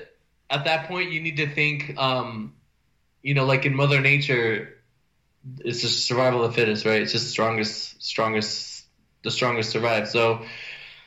How do we value life though? Who are who is the who are you to say you know that like maybe someone young doesn't positively impact the world as much as someone that had maybe 15 years, 10 years left to live. You know what I mean? It's like how do you how who Yeah, dude, I'm, Shit, telling you right now. I'm telling you right now. There's going to be people who are like 65 with respiratory issues who are fucking employing 300 people. There's going to be a 25 year old who's going to fucking break into your car and be in and out of jail, and because he's 25. That's so interesting. You know That's so interesting. It's, it's not just on the surface. On top of that, how do you look at it? If you're the doctor, here's these are tough choices, but are you telling yourself, you're more, more vulnerable, I'm going to try to help you. You're 25, you're probably going to ride this out. You'll be okay.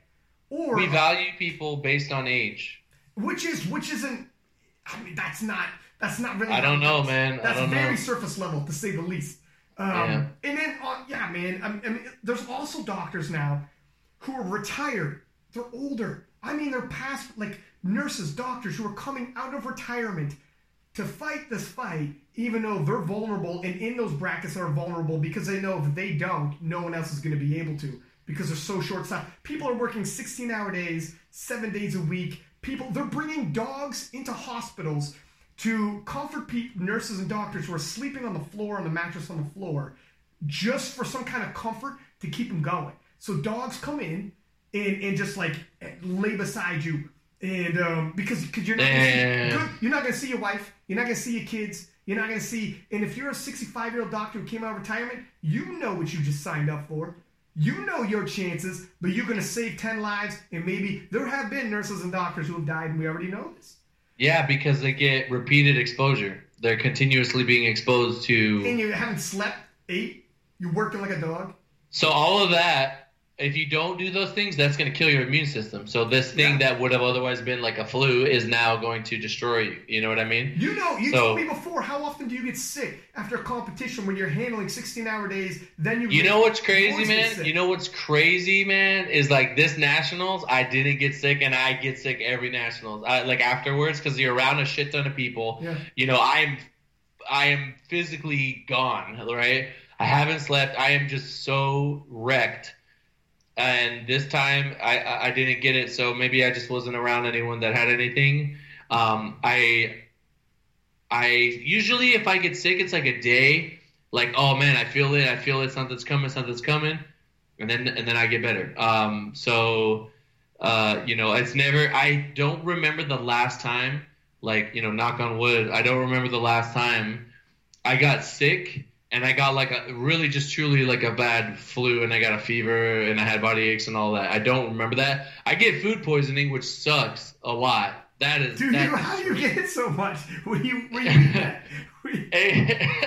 uh, it was actually when Russ and Amanda were out here. We went to um, we went to BJ's and I ordered this salad. It's the same salad I always get from there, yeah. and I think the leaves were not good or something, or the chicken was not cooked. I don't know, but um, I felt abnormally bloated that night. Like my stomach was just pissed, and then I threw up for like hours. And that that that is like one of the reasons. Um, I mean, aside from this whole Corona shit, but like I wanted to. Uh, if I had the meat that I knew I was gonna have, I think I would have like dieted and probably had no desire to compete as a 120. But because I got so sick and I lost so many days of eating um, and just being able to train normal. I it wasn't perfect, so I know so I want to do another meet. Um, I don't know when that meet's gonna be. Obviously, there's like not even that's like such a far thought, but yeah, yeah. you know, and and the whole mood around. Like I feel I feel fortunate that I was even able to compete because it was like the last chance. It was the last chance before all this shit hit, and now no one's competing. You know what I mean? So I'm very, very, very, very lucky that I even got to do it. Dude, there was like now I'm like shit. There might have been a session or two I missed. I didn't know that was the last powerlifting I'd see for. Like, yeah, months. you know what I mean. Like, I didn't you probably had gonna, no idea that yeah, this was gonna. I would have been a little more appreciative. People there were like, "Yeah, you can't take nothing for granted." I got it. Listen, I know exactly what you mean when you said food poisoning. That's the worst. I got a terrible food poisoning story. We're going live. What the hell? I might as well throw it out there. Yeah. I, I shit you not, my friend. It was it was this was coming out of me. Whatever demon was inside of me, whatever I ate was coming out of me. And it, when was this? When was this? This was a few years ago. Okay, this was a few years ago. This was coming out of me out of every goddamn orifice that I, that I got. Maybe even out of my eyeballs. This was coming out of me, and um, it was my buddy's wedding, and I was like, I was like, I, I was in his wedding party as well, and um, my buddy texted me and said, "Dog, if you can't make it, it's okay." And I was like, we got. I, I tried to take all this medicine down. I just puke it up. And listen to me. My, my girl at the time goes. She was a nurse. She goes. You can take a suppository. I said, God damn it, I don't want to go this route if I don't have to. And she's like, How much does this guy mean to you, man? Is this your boy? That's my boy. and she goes, she goes, high school? I go, fucking kindergarten. And she goes, I'll go get the suppository. And I was like, oh, man, we're doing this. So when I got there, sweaty, it's food poisoning. You're not going to get anybody sick, right? Yeah, you're I'm just going to hate existing, I'm, living, I'm and breathing. pale. I'm sweaty. And he's like, God, you showed up a little late. And I'm like, man, if you have any idea what I did for you, that's some G code shit right there, Joey. Let nobody question nobody question my friendship. If anybody else has done more, I want to hear it. Give me DMs in the comments. But I, hey man, I bit a bullet for my boy that day. Okay. Food poisoning is devastating. Um, Oh my god! It's just, especially from a training perspective, you're super dehydrated. You're like ultimately dehydrated, right? Because you're throwing. I'm throwing up water. I'm throwing up anything no, that comes comes in. You know, stays in. Nothing stays in, dude. You get dry heaving and your abs hurt. You're dry heaving so hard, and you you want water to throw it up because if you dry heave, it hurts more, and you're like, God, man. Oh my god! It's it's it's uh, it's it's so super devastating. So, um, but I mean, it passed, and like I'm sure it's very interesting to me. You know, a lot of these NBA players, they seem okay.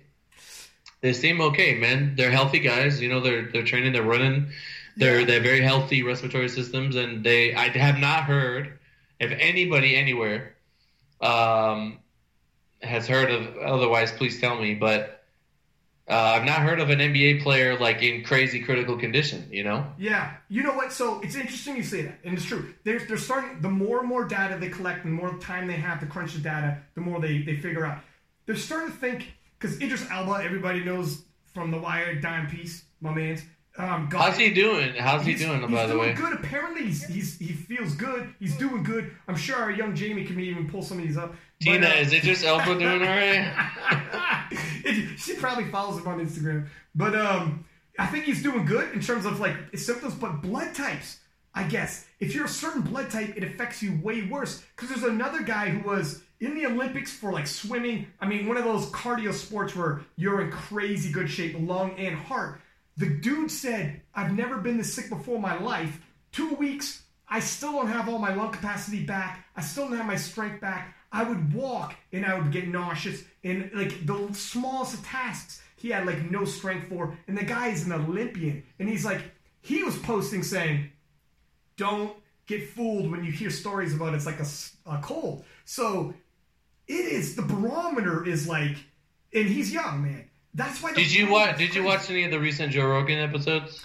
I, man, I'm a Joe Rogan fanatic. Yeah, he. Uh, I remember they started off one where he was talking about some fitness instructor got it bad, really yeah. bad, super yeah. bad, respirator and everything. Um, a lot of other people, some old people even. Yeah. I don't know. I don't know how this thing chooses. Um, but it just seems like if it's gonna get you, it's gonna get you.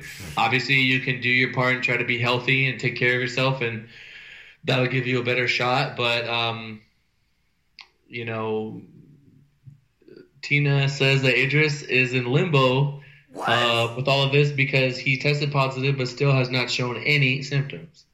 Ah. So um, how he's a he's uh, I'm sure he takes care of himself, um, but like it's not black and white though. You know, there's always exceptions, like you know with many things in life. And anybody that thinks that like if they're okay, so if there's a 1% chance, if there is a 0.05% chance that something could kill me, something could kill me, and I am in control of it, um, like willingly in control of it, then I'm probably going to try to avoid that thing if it is like, because all it takes is it just has to happen once. Yeah. And here's the thing with this type of thing, it's 0.5 chance, but like you, there's a, a billion different opportunities for, for, for you to roll the dice you want to go here, you want to go there. You know what I mean? So do you want to keep flipping the coin? Um, yeah, yeah, yeah, and and keep trying to trying to get heads or whatever, or do you just want to well, you want to chill out? You know. They're also saying too, though, it's not even just kill you though. Apparently, so it's not acting like all flus um, some people are saying that it might cause damage to lungs. It might cause damage if you get it real bad when it attacks your lungs, attacks your heart and the vascular. Yeah, it's uh, I read somewhere it's twenty to thirty percent overall less lung capacity, meaning the amount of air that you're able to take in. You know what I mean? Like instead of taking just like a deep breath and you're good, you have to like do it twice. You know, it's. Yeah, I mean. Imagine like if you're if you're a runner and you left to run, now you can't run anymore. You're done. So whatever athlete, you know how many athletes, man, almost like not for powerlifting, so we're all right. But yeah, we do most, one thing. but most athletes, um, that's a wrap on your career. You can't be thirty percent compromised and still be an athlete. All powerlifters and baseball players are good. right? Tina is also saying that uh, he passed quarantine, like he's out of his quarantine period, but he's still testing positive, so he can't get a flight back to London. Um, which makes sense. I heard, I heard like you could have, you could be over it, like you're you waited your two weeks, but you're still testing positive, so they're not going to let you leave. Yeah. Which is the scary part because, you know, how many people that are home right now, um, when this is all over, are going to have it in them and be able to transmit it, but they're not showing any symptoms. You know what I mean?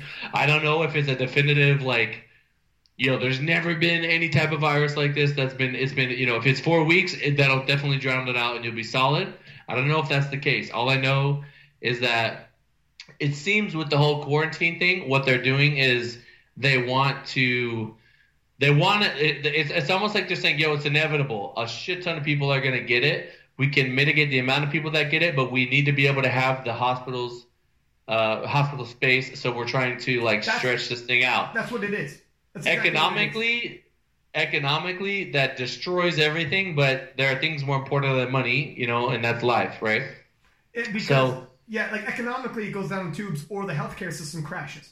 And if the healthcare system Yeah. crashes, it's not again, it's not just people with corona who are going to be in in dear trouble. It's you go to healthcare, you go to hospital for anything, they they can't see you. They they can't. yeah i mean think about kids that are sick think about all these other things so it's just like it's almost like we need to like quadruple the amount of hospitals that exist to be able to handle it if if it happens you know Some but places they did, man. Some places they threw up hospitals in China. They were making hospitals out of nowhere, man. Like makeshift hospitals, real quick, just to get more beds out there. yeah um But uh, I don't know, man. We gotta just trust each other. Like, I really feel like the power's in, in the people's hands right now. If everybody does the right thing, like I said, we can reduce this thing a lot. Um, you know, and and I'm on, like, I'm I'm really like on it. Like, I'll even tell Tina, like, hey, you're going to the, you know, you're going to the store. You got to wash your hands, and I'll just be annoying about it. And I don't care if I'm annoying about it because I'm not playing around. I'm not playing around. Not playing She would hate. You know, you're gonna hate it if somebody close to you gets sick because of you, because of you. You know what I mean? All you had to do was just handle business and, and, and quit messing around. So, um, you know, the the interest, the other side of this whole thing is like depression, right? People getting depressed, people mentally just breaking down, falling apart. Um, it's That's my temporary, but there's no there's no definitive date yet. let me tell you something. That's the that's the biggest for me. Like I'm a positive guy, but I'm a social guy. My mental health is directly related to my ability to socialize as well. I am so lucky that I got a podcast like this. I talk to people every week. Now I'm doing shows like I got another show tomorrow. I'm gonna do one on the weekend. I'll do it every other day now, but um, what what I get from being around people, talking to people, interacting with people, sitting down for like 60 minutes, 90 minutes, two hours, um, doing this kind of thing is huge. For some people, can you imagine some people are live alone and can't leave their house and are laid off? Like it's the worst. And they might not have someone to reach out to. I'm texting my boy who's going through some personal shit, and now he can't leave the house. He lives alone and he's and he's facing being laid off and um and his kid is with the mother and they're not great so it's one of those deals like man there are people who are this is some at-risk stuff and dudes are the worst because they don't want to they don't suicide They don't want to tell anyone because you got to be a tough guy. three times higher for men than women suicide rates are because women Yeah. will reach out a dude won't and Yeah. um Um, if you, you, just got to someone talk to that, reach someone. out.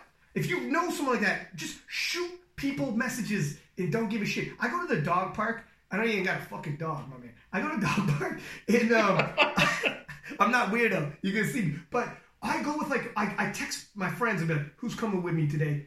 I'll get three dudes, four dudes, just myself, don't matter. I'm going out there. We're, we're doing it. We'll walk a distance apart from each other, but you can still talk. And we're gonna go into the woods. It's like forested conservation area.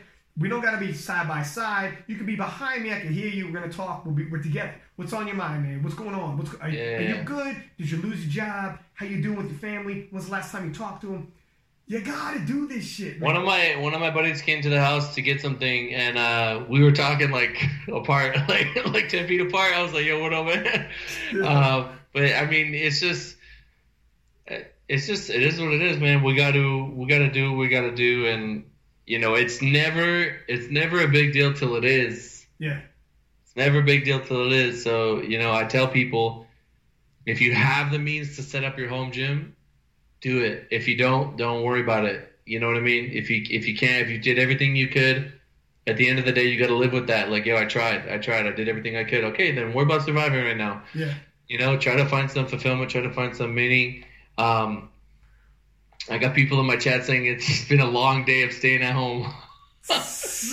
Dude, honestly, honestly, it is like I feel like the days go by fast, but the time that we've been locked down has not been that long. You No, it know, hasn't, man. Dude, when people say like, like it was a week ago, it was all good just a week ago. It's like, dude, it, it has it only been this long? If we're locked down till June, like I feel like I've been locked down longer. I feel, but you're right. Listen, you things start getting wonky on you. I don't know. I keep messing up what day it is, and I keep messing like days seem slow as shit. And then when you're done, quote unquote, work at home, you're still at home, so it feels weird. You never leave. There's no difference between things for a lot of people. They used to have that. You don't see people used to see just like things are weird, man. This is the early goings, things being weird like this. It's a it's a totally different feel. In terms of powerlifting, what do you think with all these cats that can't lift for the first six months back?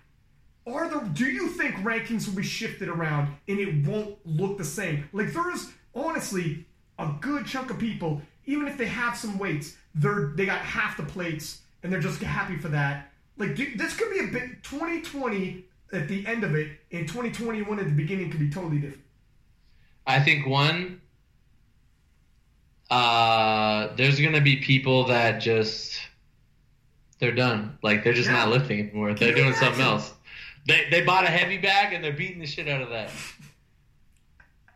Um, and there's gonna be people that, you know, if you can't train and you're, I, I think most top lifters will find a way. Yeah, I, I think most top lifters. I know Russ right now. We've had some like he's been shifting around, doing what he can, and now he has stuff. But it took a little bit. Um, you know, I got some some you know Keiko stuff is coming. Rogue is incredibly backed up, crazy, crazy backed up. I bet. Um, you know, and uh, you know they're they're doing what doing what they can to get it. So I think a lot of the top lifters are going to find a way to make it happen. Um, I think a lot of them. I, I'm trying to think of, of anyone that's like a super super relevant lifter. Okay, I don't want to say any names, but I know I know I know some uh, I know some lifters that let's say that they were top three. yeah. It's, it's not gonna ha- it's not happening. It's probably not gonna happen. Dude, I don't want to say no names gonna neither. I don't want to say no names either because I don't know if it's public or if I'm talking with inf- privileged information, so I shouldn't say as well. But we're probably Yeah. thinking about the same person. Or and it would shock you. There are some top of the food chain, pound for pound, any division individuals who just don't have access, and with the apartment and everything set up, just what it's just not going to be a situation. You can't deadlift at the same intensity. You don't have spotters there, dude. Even right now, like last week, I worked up to like six fifty five. I didn't have anyone there to spot me. You know, um, I don't feel. I think that I can get it to a point where, like, I gotta deload because I'm like beat, but which is good because I'm actually able to train and create fatigue. But, um, you know, if I'm if I'm trying to go super heavy, I, I, I mean, Tina can help me. I'll be careful. I'm not going to put any weight in the bar that I don't want to use. I mean, bench is no problem. I don't even deadlift, so it doesn't matter. Uh, that's like a running joke. But, um, you know, with, uh, with, with squat, I'm just taking what, taking what I can get. I'm just thankful that I can train. You know, I got, I had a guy yesterday who was talking about, um, you know how his training wasn't going how it wanted to go and he's just like feeling really beat up and stuff and i told him dude you're able to train Yeah. you're ahead of everyone you're Yeah, ahead of the pack you're able you- to train You have no idea. if, if you're progressing right now if you're progressing right now you're you're i would say i would say not many people are able to progress right now if you're hitting a pr at this time yeah, you're way ahead of the pack, man. Honestly, um, but yeah, I mean, we just I, I think this is going to give us perspective. This is going to um, this is going to show people like people have bad days and they go, oh man, screw powerlifting. I hate this. I hate this. Da, da, da. I don't want to train today. Whatever. And then you're gonna remember this time, and you're gonna remember Yeah. when you couldn't train, and then it's gonna really. You're either gonna be like, yo, you know what? I was just in a funk. I really truly love this shit, and I'm gonna bust my ass. Or maybe this wasn't for you, and maybe when the going gets tough, like how many people will continue to do it when the going gets tough? You know what I mean? If you truly love it, you'll find a way. Like I said, I think a lot of top lifters are going to find a way.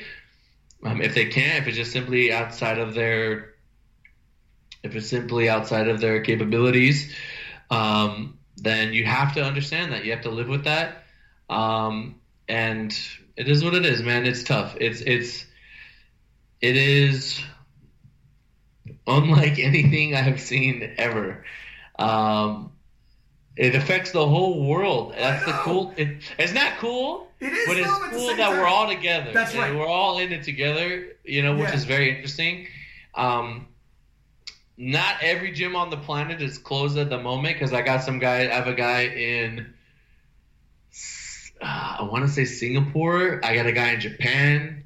Maybe they're past it. Maybe they already had their thing, and they're like, "Is Japan like in the clear now?" I don't um, know. Yeah, I'm not sure. You know, I don't know. Um, but they, some of them, they still got gyms. Um, so, I mean, I guess it's got to be decent in some places. I just want there to be, I just want there to be a place that's like, yo, we had this thing, we dealt with it, we're over it now, and look, we're back to normal. So we could kind of use them and then scale it for us, and we're and kind of get an idea how long it's going to take. Um, I got a guy in chat right now saying that Sweden is open.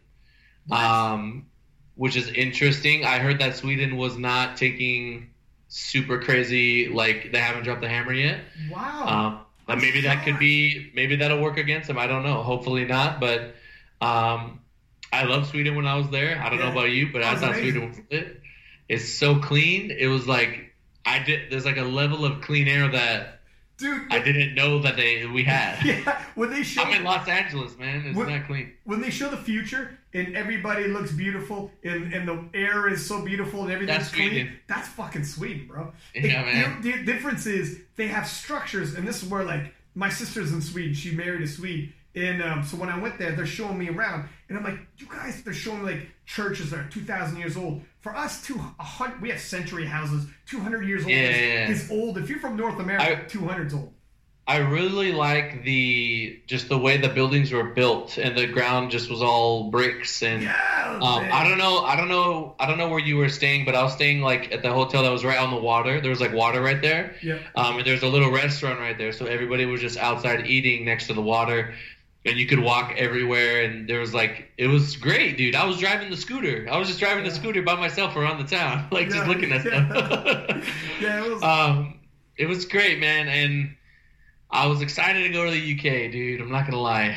I was really excited to go to the UK and just see it.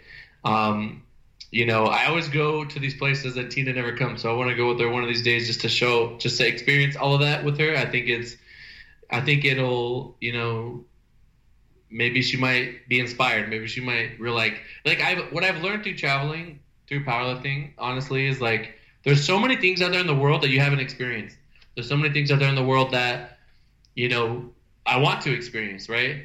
Um, and stuff like this prevents us from from happening. I hope this never happens again. I, I feel that it's inevitable, right? Because there's tons of people on Earth, and there's places that are heavily populated. People eating weird animals and shit. You know what I mean? I don't. I don't know how this shit starts, but it's just it's just madness. It's just madness, and uh, it is the I like. Okay, can you think of other world level global threats? that could shut things down like this. I don't even think when there's world when there's a world maybe if there's a world war, right? This or like even even you know if hurricane if there's a hurricane or a crazy earthquake or a tsunami, if this is that's not going to be as bad as what's happening right now. If aliens attacked Earth, yeah. I would say these are comparable. Oh, that's June. That's June though. But that's June though, and we know this, Joey. You know what I mean? we gotta get ready. Come on, man. That's a prediction. No, it's a. You're 100 percent right. Nobody would have seen this coming. We've seen like the like world wars. We've seen depressions come um, in in the dirty 30s. But this is something that we couldn't prep for. We had no. We've never seen this in terms of. I mean, there, like there, there's some scientists saying that this could happen. They were saying this 10 years ago. This could happen. This will probably happen. But but like I said, it's never a problem until it's a problem. Yeah. If we like, what if what if what if like Bill Gates did that presentation like five years ago or whatever, yeah. and then they go, they go, okay, like we're gonna we're gonna prep now. We're gonna build hella hospitals. We're gonna just overdo it on everything. You know, nobody will have to ever wait in line, and we're gonna have more than we need. We're gonna build a ton of ventilators. We have years to prepare, and then this happens. The world basically goes on as normal. The people that need it, they have everything that they need, and like nothing stops. It's just all the sick people get the health. You know what I mean? Like it's it's it's, it's, it's different. Um, or or you did all that, and then China goes, "Hey, look at no more eating fucking bats." And then you did all that for nothing. this, yeah, yeah. I mean, this is this. I mean, you, you, know, you mean, you brought up Bill Gates. This is what I'm saying. Where imagine you're the doctor. Bill Gates is an old man. You would give up. How many people would you give up to keep Bill Gates? Yeah, yeah, yeah. You know what I'm saying? And this is where that doctor's got to be like, oh. That's a tough one. This yeah, I got I got someone in chat saying that uh, commie gyms, a lot of commercial gyms, um, will will survive, but regular private owned like Steve Gentili type gyms, places like that, they're not. Um, like I said, but Chad, like I said, okay, like if they don't have to pay rent because they're getting a, a break from that, they can. I think they can survive, right? Maybe. You don't have to pay. You don't have to pay for your expenses to exist. Granted, your workers are going to be laid off and stuff. So you know what I'm saying? I mean, they might be able to. It's just if you have to pay for the cost of existing, if that can get re- relieved somehow for the time being, I think you might be able to bounce back. But it's like, I highly doubt that people like. Okay, guys. I mean, I say this, but you know, I think people are gonna just flock to the gym when it opens up again because they can like, finally like train. January first all over. Yeah, January first all over. I got a guy saying the gym is closed, but they're charging me uh, but they're going to comp him for however long it's closed. That's interesting. Well, let me tell you something. This, this, what do you think about this? I think this is freaking ridiculous. I know a girl who was signed up to a CrossFit gym. The gym costs $170 a month, which is yeah, CrossFit is a lot. Fucking yeah. stupid already. because they're not doing shit, and they're only you can only go there in classes. Can't go whenever you want, do whatever you want. You have to just go for class. So anyway, yeah, and she's not an athlete, so 170 bucks. They close down, and she gets an email from the CrossFit gym saying, We would like to, you guys, if you could, support and don't cancel or pause your payments. And they don't even say, if you want this to happen, if you want to keep your doors open so that the gym's still there, if you're the gym owner, brother, slash your price. Nobody's paying 170 bucks a month for two, three, four months for nothing. Oh, we'll give you some home exercises do. Oh, will you? $170 a month worth? Are you kidding me, man? Like this is who's who's in this guy's ear? My brother. You better slash it down to what do you need to keep the lights on? Is it 50 bucks a month plus the government subsidy? That's all? Then that's all you should get put in your email. Do not ask for 170 so you're still driving around with your freaking whatever car you're driving. That was killing me. So we got a guy we got a guy in chat uh saying that private owned gyms probably have the best opportunity post corona to succeed. Um, I think, I mean, they might do some crazy like, yo, everybody comes in cheap, right? 30 bucks a month or whatever. All I know is that it's not good. It's not just gyms, it's other things yeah, that, too, yeah, man. Because we're meatheads and we're just thinking gyms. Every single yeah. business you know is dying. Every single business you know is struggling to survive. Yeah, man. It's, yeah. Uh, man. I, I, the, when, when we get back to normal, the whole place is going to look a little bit different for a while.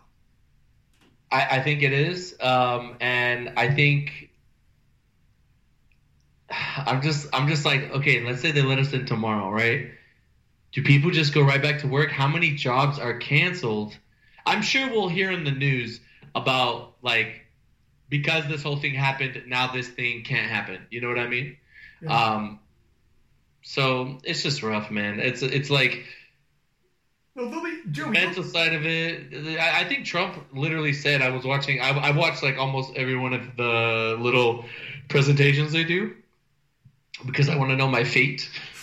and uh, they were they were saying he was saying that like depression is going to be higher than ever. People are going to be taking drugs. People are going to be, you know, people are just they're not going to have it, man. So we need to. They need support. They need.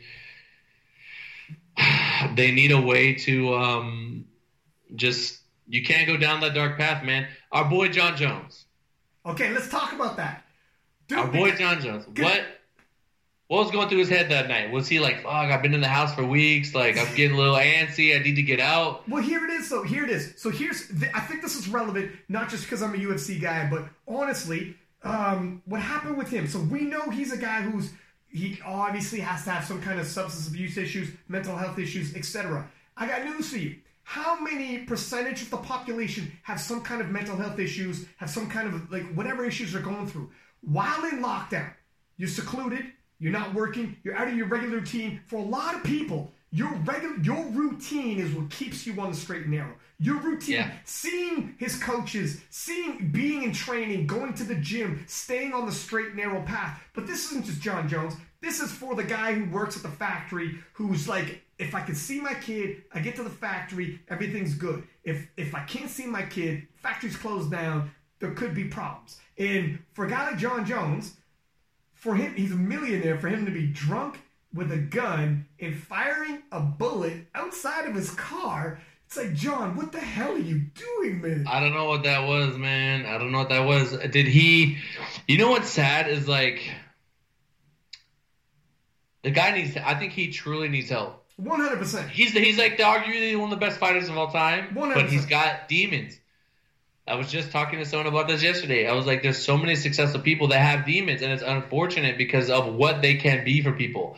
You know what I mean? It's like, I mean, I always talk about Tom Brady, right? But Tom Brady, he's a good role model. He's a good guy. He's, you know, people talk shit about him, and he's like a class act. You know what I mean? And he's very stable. He's got a, he's very, um, you know, he's someone that you can look up to, and he's like the opposite of someone who, like Jon Jones, who's also insanely talented, but they go down this. Uh, they just get alone. It's when you're alone. Uh, okay, I have experience dealing with lifters that when they don't have support and immediate support, their their mental state deteriorates so much. Um, they have a bad day in training. It's like having 50 bad days in training. If they have a good day in training, it's like just a regular good day of training. You know, mm. they need constant support. They need somebody there with them. When they get alone, it's like it's like this little creature that grows and it just starts to get in your head and it just really messes with you. It's it's really it's it's just crazy stuff. My mental health is a serious thing. Um, you know, I have I don't know I don't know why I'm no I'm okay. like you know what I mean? I don't know what about me or what about my upbringing made me like decent. Like I don't have these uh I don't struggle with things like that all the time. I, I, I focus on what matters and I try to just keep moving forward. Um, but I, I know that it's it's something that's beyond.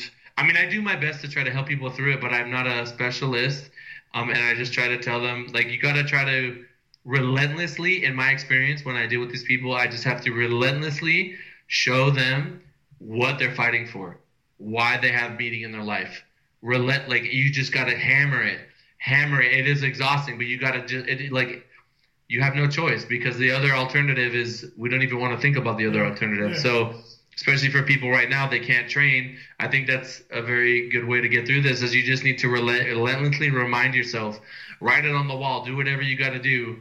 Like i'm going to be a champ one day. I'm going to be the best one day. I'm going to squat 800 one day. I'm going to bench whatever one day. You know i i want to just laser focus on that goal just the relentless pursuit the relentless execution you know of your plan and you know it's really going to i mean i don't know about you but i like having like especially like when i'm dieting i like a regimen. I like to like oh, sure. I'm a li- like i'm a little hungry at the end of the day. I know i'm in a deficit. I know i'm be- i'm moving a step forward. It's a you know dieting is a very like it takes time right? I mean it's like gonna it's gonna take forever to is you know it's, it's months it's months. It's not something that happens overnight. Um so i i am very much i think football really taught me like get a little bit better like go one more yard you know just do one small thing and gain, gain, gain, gain, gain, and then when you look back, you see how far you've come. Um, one little story. So my last year of high school football, uh, we went against a team called Monroe, and on that team they had a guy that had a full ride to Arizona State. He was like one of the tallest, fastest, link. He's like six four. This guy was super. He's like Randy Moss, basically, right? Yeah. At the high school level. He was playing at a college level against us, right?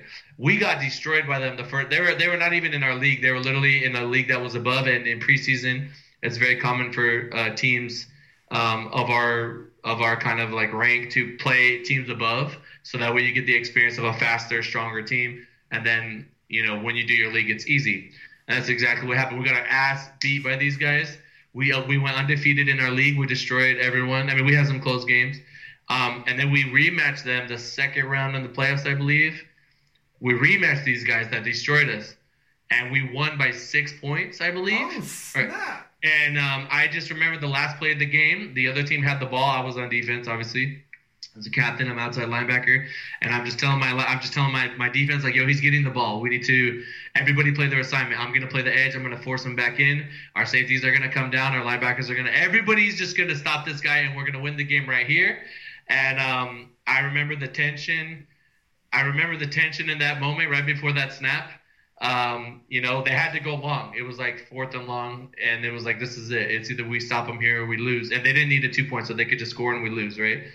We stopped them, and the relief and just the, just the like, the celebration and the happiness and the, you know, it just gives you so so much meaning, right? Yeah. But that showed me that you know we were at this level at the beginning of the season Maybe that team got cocky. Maybe they didn't play their best that day, but we definitely improved because we beat a team that destroyed us at the beginning, and it was just that little step forward, that little step forward, that little step forward. I didn't know we were going to rematch them in the playoffs. I knew it could happen, but it wasn't something I was like, you know, laser focused on. Um, but you know, it's just about it's just about like I said, you got to keep the goal the goal, keep your mind on what you want at the end of it. When this is all over, when this apocalypse is is behind us, the whole world is going to be stronger because of it, right? Maybe everybody's a little bit nicer. Maybe you gain the life lesson and the experience that you need to just be a better person and just, you know, treat other people nicely. Maybe someone treats you nasty, but you realize, like, yo, we went through the worst time ever. I'm not about to let this guy's comment mess with me, yeah. right? You do you do very good with that. You're a super positive guy. I'm sure you get all kinds of comments running that page. So you know, you just uh, you got to remain. You got to remain. I don't know what you went through, Ryan, to make you so positive. Um, but I appreciate it. I'm sure a lot of people appreciate it and they feed off that energy. Um, and I think people tune into your podcast because no matter how they're feeling, they're going to hear Ryan Lapidat like lift them up. You know what I mean? Well, You're super you, excited about shit. And I like that. I really do like that. Um, and I know I used to get a little irritated because you would make mashups, but I understand it now, so I don't mind it.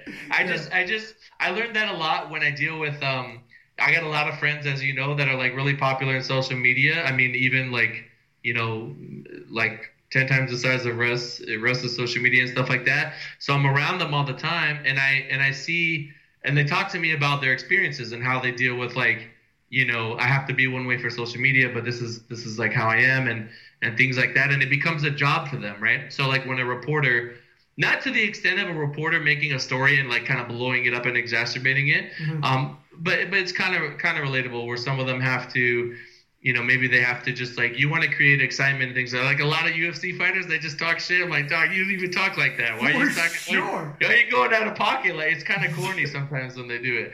Um, but that's always interesting because they're gonna fight you know they're going to uh, like you're gonna stand in front of that guy and beat his ass, or you're gonna get beat. Yeah. You know, I was just I just posted in my story. Uh, Machida, he, the dragon, right? Yeah. Just kicking people in the head and knocking them out. Yeah, yeah. like Silva back in the day. Yeah. You know, just like crazy, crazy stuff. So, you know, I think it's I think it's all interesting and um uh you know just just we got to try to find things to make things interesting and it's so it's so weird to me um I did a video recently on this topic talking about the corona stuff, but for for powerlifting and like what people are gonna do now to get around it. And someone had mentioned like you should try to uh, do your Arnold recap video because I still haven't done it. They said you should distract people from what's going on, and I said I will, but I want to put this in people's face first and say, hey, look, we got to deal with this together, right? Mm-hmm. This isn't going anywhere. This is what this is in front of us. Let's handle this, right? I, I understand this is happening right now. There's no there's no getting away from it and once we know that, we gotta have some sort of normalcy. Then we can, you know, kind of distract ourselves. Which sucks because there's no sports, so we can't watch anything.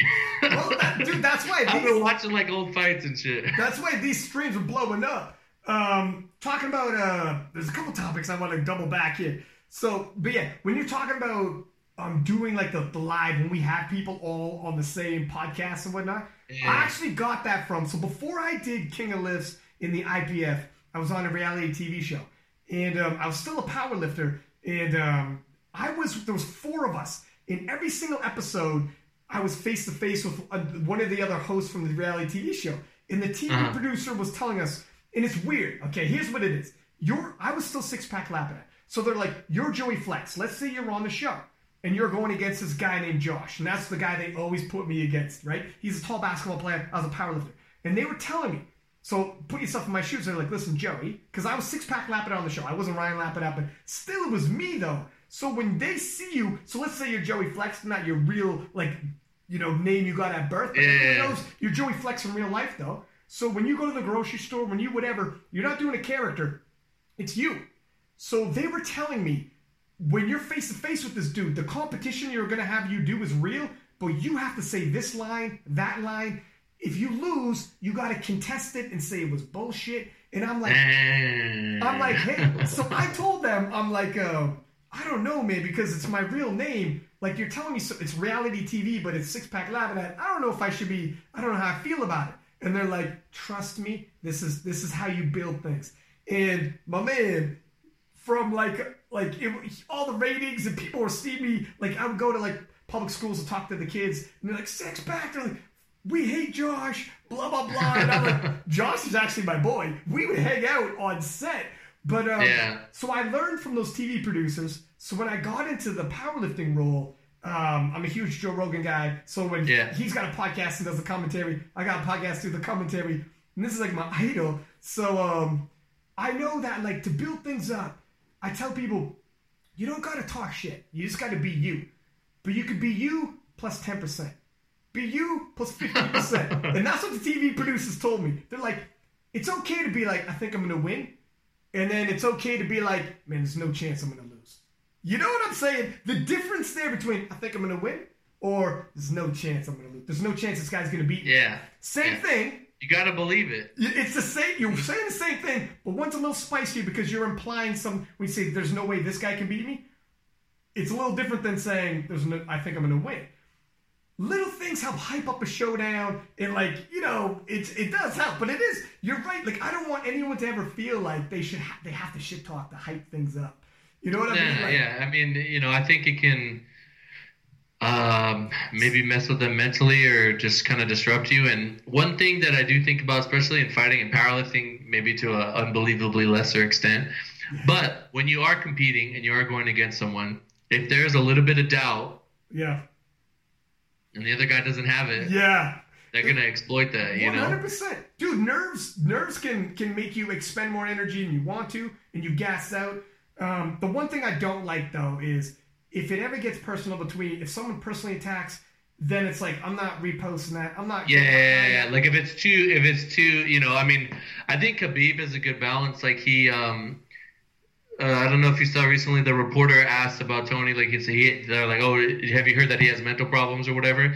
And he was like, I think that's like, if that's his, if that's true, then we need to get him help. Like yeah. that's a little too much. I don't want to.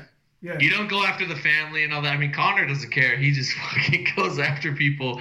Yeah. He seems to have turned over a new leaf, but yeah, the humble Conor. That, it's the yeah. weird humble Conor now. I don't know how to take it. Yeah, humble Conor now. He's freaking an ambassador for his country, telling them to lock it down. So I like that though. He spoke with passion. He gave like a million dollars worth of equipment. Um, I think he dropped his guard and dropped the the, the bullshit, if you will. And just, that was himself. That was him being like, look, I'm being real. I got a family, whatever. I think he had an aunt who actually died from corona. If she didn't die, she was very ill and almost died. So someone in his family um, was had got corona. Either she died or was damn near. And and he's like, this is not enough. Happen. Ireland's not taking this seriously enough. So he's. I like seeing it. It's a total opposite of what's going on during this with fucking our boy Jon Jones. Um, I also want to double back and say powerlifters, you often come to our sport because you crave. Here's the thing with powerlifting: it's not seasonal. You do it every day. You could do it by yourself. Um, it's structured. People come to powerlifting because they need structure. I've had people who were like, tell me about how when I got that spreadsheet, it's like, oh, it relieves my OCD. We're like, I know what I'm doing tomorrow. I know what I'm doing the next day. I have my structure. Next week, next month, I don't. It's not the season's over and I go home. So that's why this is very difficult for some people who are like, this is my shit, man. This is my this is what keeps me. Yeah, it's a it's a. Uh, I, it's a tremendous amount of mental energy wasted on something that isn't even going in the right direction when you have no idea how to program for yourself or you have no structure, right? Yeah. So a coach in that sense can be unbelievably valuable um, for somebody like that. So I could totally see how people that have that structure, when I like when I'm at today or tomorrow when I get off this call, there's a couple lifters that come to mind that they were doing so good. And now that they have no way to train because their country is just how it is like there's nothing they can do. It's like they live very cramped together whatever. I'm gonna you know make sure they're doing okay you know? It's it's i think keeping that structure keeping something to just keep you mentally sane is so important. And um you know but i think it's also important to know that you will bounce back. You know i did see a study where they had lifters uh, lose. Like they didn't train for X amount of time, and then they came back to training. And over that timeline, I think they picked a convenient timeline to show that they would end up like be somewhere near had, had they kept training yeah. versus if you didn't train and then started training again. Um, basically, the model was trying to prove or trying to get a point across that um, your gains will bounce back and you'll be more sensitized to training uh, it, coming from not training than if you had been training the whole time. But at the end of it, the people that still kept training, you know, they're still like, I don't know how long this was. It was like six months or whatever, but they were like five percent stronger. You basically you lost five percent strength in that time. But let me tell you, let me break this down for you. You know, Russ is like five percent ahead of second place. Yeah. You know what I mean? That's five percent. That's first that's, or second place. That, that's that's for, the difference. For, power, for powerlifting, it's huge because. Yeah you know something something that people don't think about is like okay let's say let's say we're going to use somebody like uh let's use like a 1700 total right? 1700 that's like a pretty strong that's pretty up there. Eh, 1600 use 1600 um what's 5% of that you know what i mean you're going to train as powerlifters, we train so hard. That's that's 80 pounds on your total. That's huge. That's, huge. Massive, that's like dude. That's that's like 37 and a half kilos that's or something missing, like that, right? missing a third squat and a bench maybe. Like that's huge. Yes, that's that's huge, right? Yeah. So, you know, it's like we train, we train, we train, we train. I'll tell you right now, I did I did uh, I did 1865 and then I did 1880 at my last meet. Um, what percentage is that? I put on like not like a percent. Yeah, yeah. I put on like one percent. You know what I mean? Um, uh, let me see, point zero. Hit that big ass squat though. I, I literally, yeah, I know. I literally added one percent to my total, and I'm cool. I pulled 661. I was happy with that. I was like, yo, 300, let's go. Dog, that big ass squat though. I know, man. I told you I, am gonna hit more if I didn't get sick, but excuses, whatever. We gotta chalk it up. And uh, I'll never forget Blaine Sumner. I think it was 2000. I forget the world, the worlds where he he bombed out and then he came back. He won Raw Nationals and then won Raw Worlds. Do you remember that? I had, I had him on the podcast literally like a month and a half ago, but it feels like a lifetime ago after all this shit. Yeah, he bombed out. Yeah. And, and one thing I took away from that whole experience was like, he didn't complain. He was just like, all right, I'm gonna do another one. I'm just gonna fucking sink my squat next time and come back. And yeah. you know, so that's great to see. He's I've seen him. I followed. He's one of the first people I followed when I got into powerlifting. Um, and I remember when he cut his arm open, really bad. That was like Dog. disgusting right? I I, I, I posted I posted so he's on the podcast. I did a quick ten minute thing. Actually, it's on the King Lifts Instagram on the IGTV. You know, you can click the middle button and it just shows the IGTV ones. There's pictures on it. Brace yourself because there's chunks of meat all on the, the gym. freaking rack. Yeah, dude. It's he said he was he was because he's walking around and he said he was finding chunks of meat like weeks later, like meat that was like left out in the sun and curled up. Like it was, he, he showed a picture. It looked like fucking. This dude's a big dude, but he's got a hamburger in his arms because it looks like it, like like extra lean hamburger. It's crazy, man. It it's crazy. but he came back from that. Yeah, he almost died. He came back. He can't. He, he there are so many things that, that these lifters go through, and it's just the. Uh, I've seen Dan Green tear squads. I've seen guys tear their pecs. I've seen guys you know, get hurt and just get through it. I was there when uh, I remember when Larry, Larry, like I don't know, he tore his leg like bad, really, really bad, and he came, he bounced back, and um, you know, now he's just a social media guy. But uh, did, you, did you, you know, what, you know what surprised me? Last podcast that I had on, I had no idea I didn't make the connection, but you remember in Texas when Kelly Branton bombed on a squat and it was it went viral when he like had a convul. He like went into seizures. It was in Texas World Championship. Oh, what the heck was that? And so he, he went into seizures. Like he literally he bombed on it, and the spotters tried to help him, but they could like not all the spotters knew what they were doing. And then he hit he like projectile out of the squat, hit the ground, and was convulsing. And then he got up, finished it, and that clip went viral for like a while. Do you know who that back spotter was? The back spotter projected him out of there. Do you know who that ended up being, or who was? But we didn't know who. I it have was? no idea. Trey Thomas. Silver medalist 120 plus, Trey Thomas, Trevor Thomas, country muscle, going toe to toe with Ray Williams for the gold. Oh, that was him. that Trey Thomas. And, and I was like, dude, you put on, first off, like 100 pounds on your body and 300 pounds on your total. He said he had never powerlifted before, and um, he was helping out just to get a feel for powerlifting. And uh, that was like him getting his feet wet in powerlifting. He didn't know. He's like, okay, I'll help out. Like, I just want to, I just want to help out get my feet wet in powerlifting. See what I'm into. He ended up spotting Kelly Brand at the World Championships, a thousand pounds squat, damn near a thousand. And then he said when Ray Williams came to the platform, he was like, and after what happened with Kelly, Ray comes out and he's like, holy shit. He's like, please hit this. Nobody wanted to hit this more than, the spotters. Yeah, man, it's. Uh, but that's exciting, right? I remember 2016 Worlds. Um, Yeah, same worlds. Texas. Everybody, everybody was there to watch the big boy squat. Yeah. That was it. That was the thing. Um, it was that was good. That uh, that world people give it heat, but I like I liked it. It was like I felt legit. wild, it dude. was a lot of lot of. I like how I like how there was so much space from the back curtain to the platform. It was like just isolated with nothing around it. It's just you and you're lifting. You know what I mean? So don't. I'll never forget. There's a picture taken.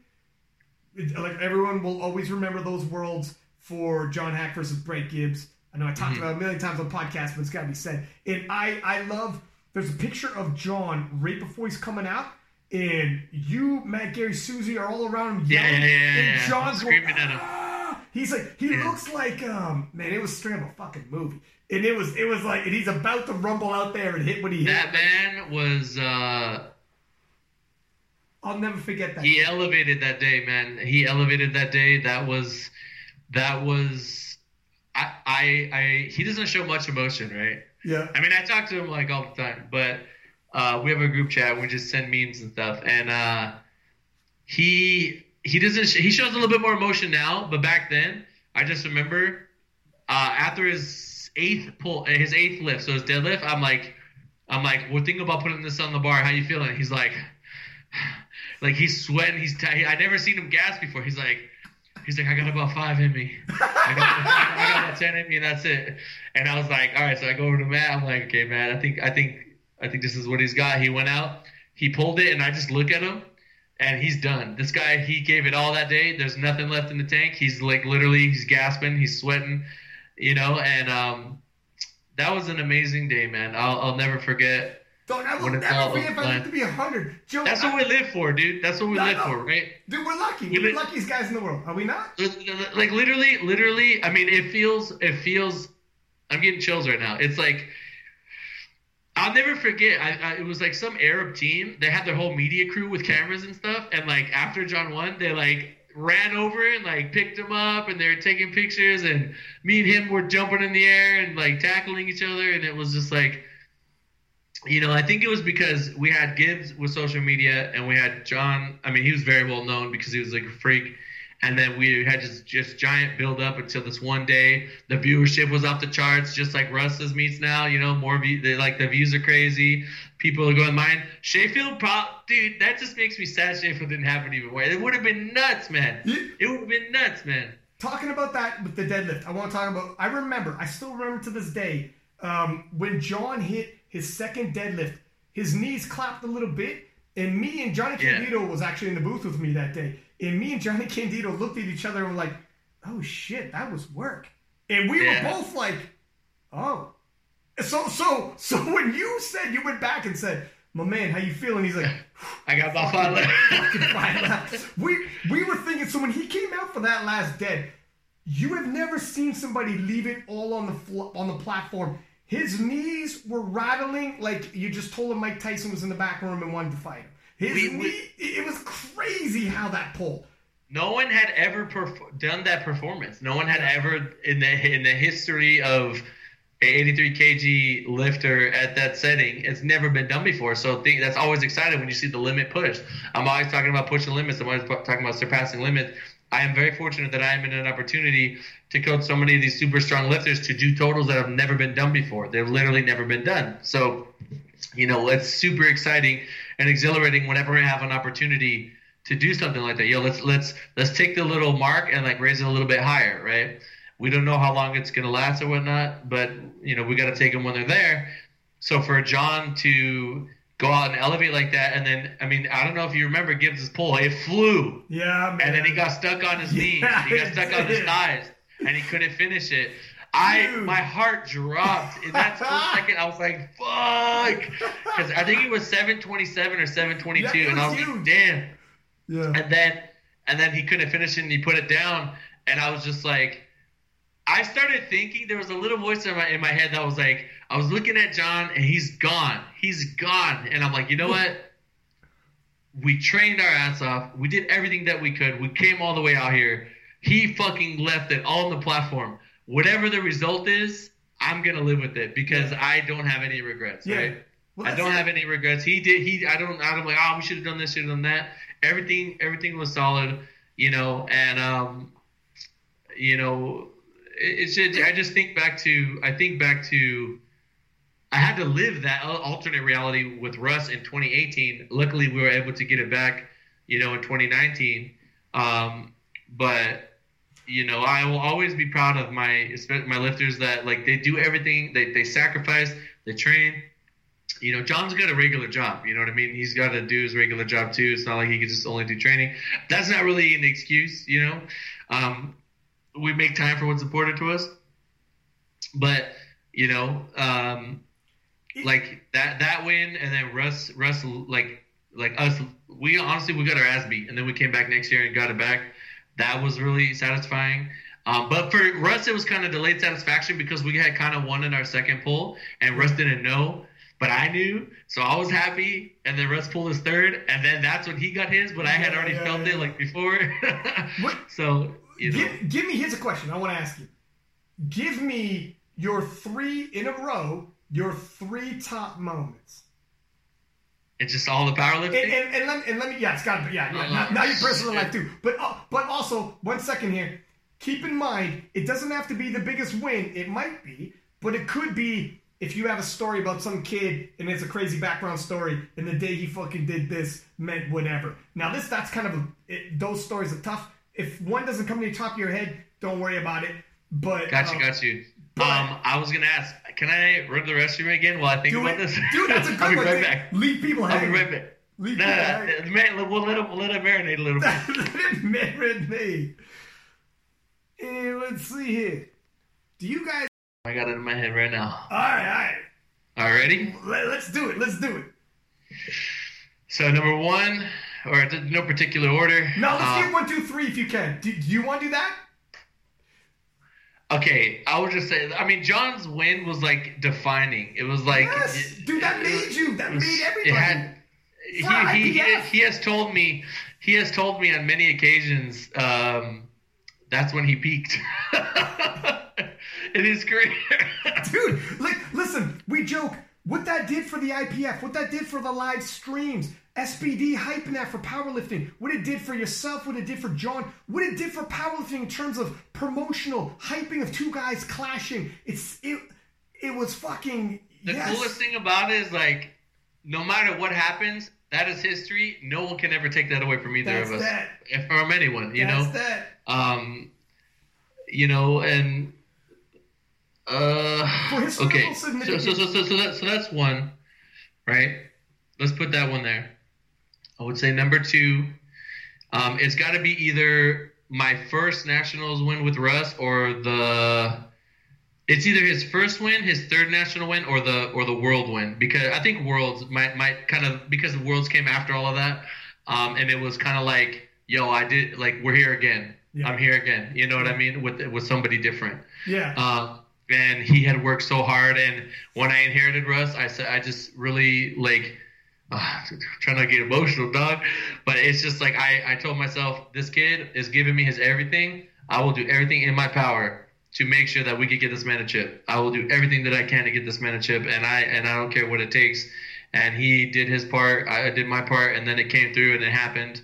And um, that just meant like that just meant like so much to me and the amount of people that he inspires and the people that buy into you know his brand and you know what the message he gets across it's just such a good role model for young kids like the amount of people that he's converted from regular people in the gym to powerlifters is un i think he is like the single greatest force that has done that uh, you know of any if i had to pick a force to do that so so john's world win russell's world win I was very proud of Amanda's world win. I was very proud of Amanda's world win, but for the next the next one because it was kind of like a crossing over point for me. I believe it was 2016 Nationals when I was handling Jesse Norris and he was going against Dave Ricks. I don't know if you remember that. Yeah. I was fucking losing my shit. The that was one of the most epic prime times oh, because everybody was so close to us, right? In that same session, in that same session, I had Tina lifting.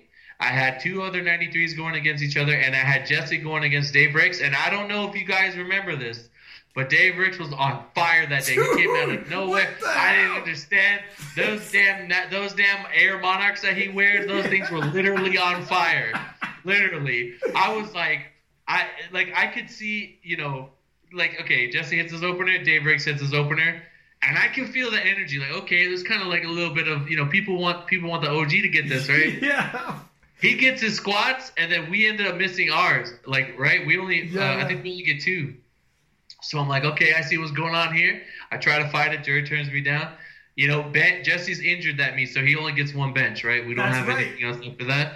Dave Ricks really blows up a big bench, right? I think yeah. he hit like 440 or something comes in the deadlift, right? Dave Ricks, he's got his little, you know, his little like he talks to himself before he goes out, comes out there and he blows, he's hitting his deadlifts.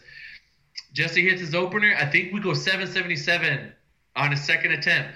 He locks it out, and they say his shoulders weren't back. Oh, and, I remember. Just like, I oh, remember. you just gutted, man. It killed everything for us.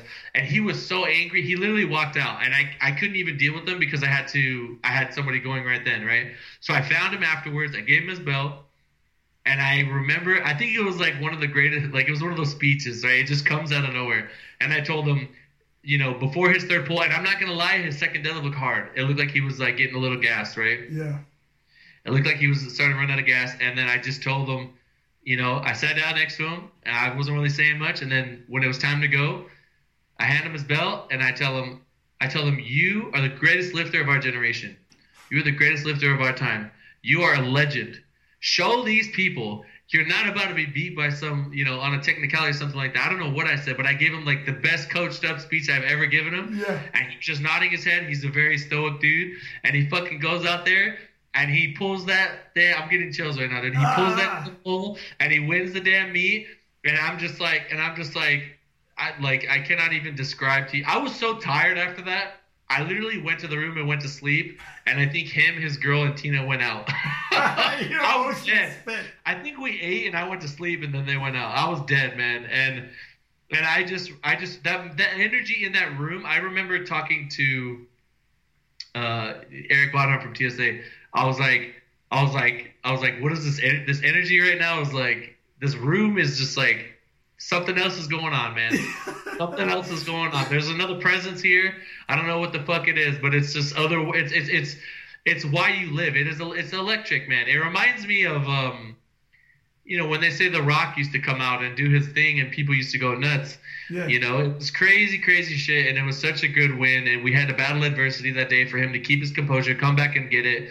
You know, it was it was insane, and I and that was like, I think maybe that moment I I 2015 maybe it started when John won nationals, but that moment I was just like, I'm in the right place. This is what I want to do. And you know I'm gonna do whatever I can to to to to. These moments don't come always, but that's what it's about. You know what I mean? Just putting it all on the line. You know who who's gonna win and and um, going against a legend like Dave Ricks and Uh, that whole meet was insane. That was the first meet where Ray squatted a thousand. Yeah. I got to handle uh, Matt Sommer and Grant Higa that meet, and Grant Higa was going for a world spot, so it was great to see him lose his shit after he got his third pole. He was crying, dude. He was crying. He hugged his wife in the crowd. It was like, I was like, fuck, man. I don't need nothing else. Yeah, yeah. It's, you know, it's, it's crazy. So, I love that the the two one uh, two of those in the top three. One of them for the John Haack Brett Gibbs. We all seen that battle coming, and sometimes it lives up, sometimes it doesn't. The hype on that, I remember. I'm gonna go back to the Jesse Norris one sec, but I just want to talk yeah. about the contrast of those two moments because they were sporting moments. I'll, I'll never forget either. One of them I called, one of them I watched on the live stream.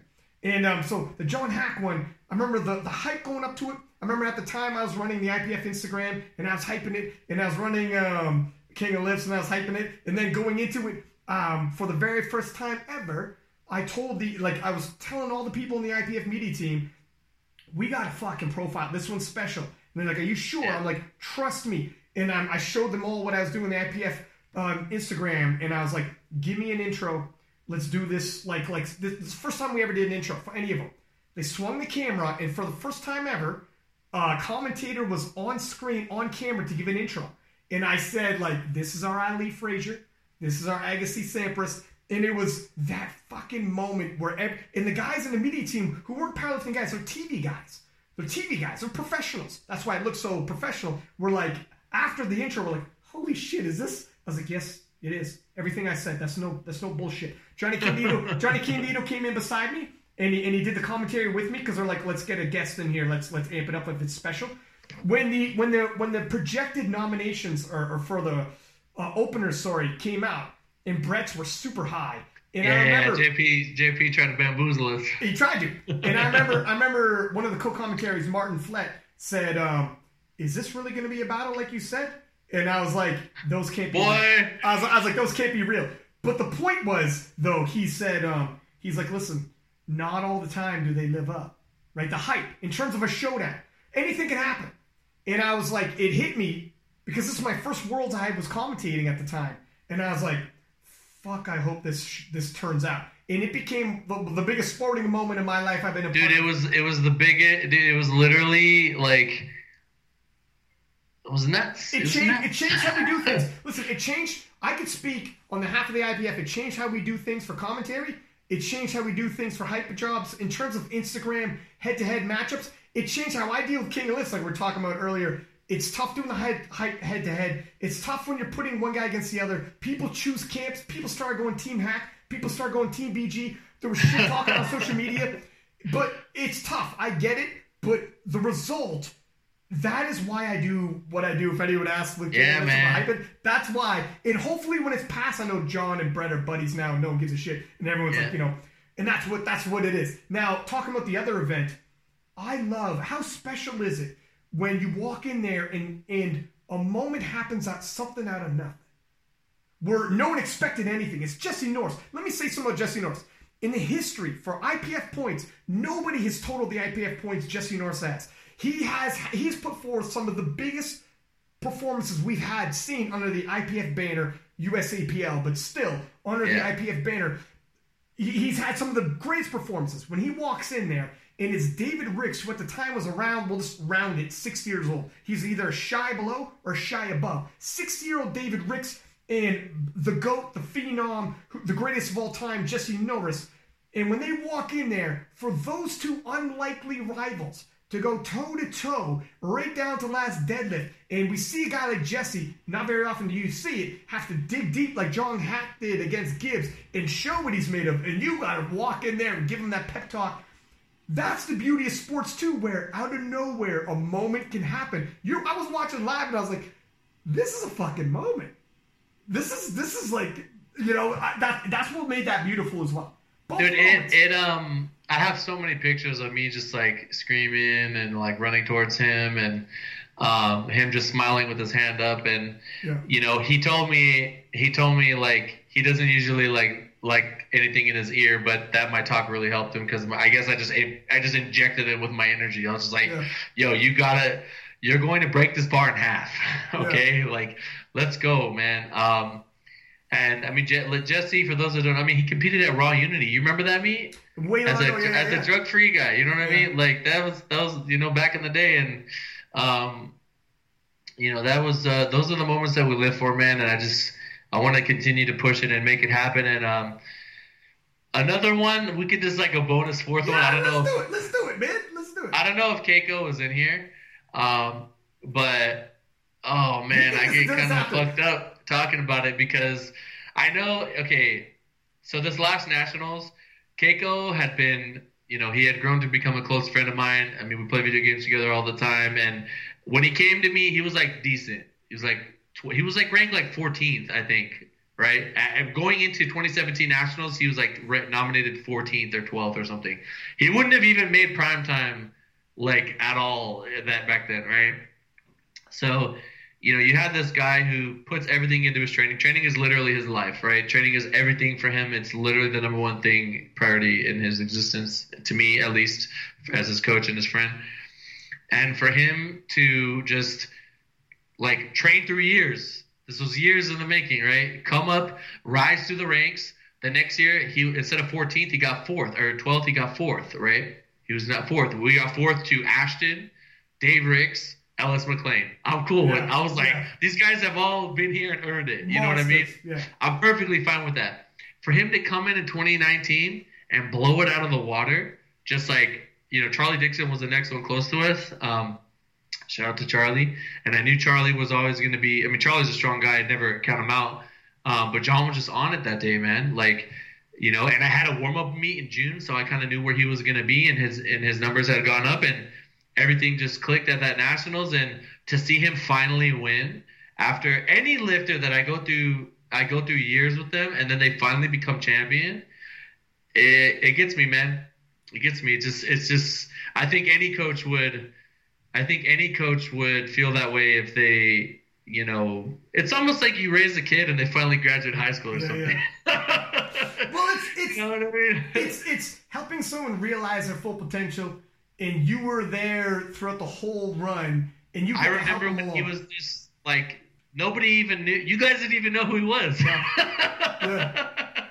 So you know, and I and I and I I am very thankful that you and I have the relationship that we have, where I could say, you know, hey Ryan, like this guy's coming up, or or you know, you can you can see you, you could just peep my story, see who's coming up. Oh yeah. shit, this guy's top five, and then you know, and you and you guys put out the good word. You do a very good job of like remaining neutral and just showing love where love is due. You know, there's no like favorite. I don't feel there's like super favorites or anything, um, and and I really appreciate that. You guys are help elevating the sport.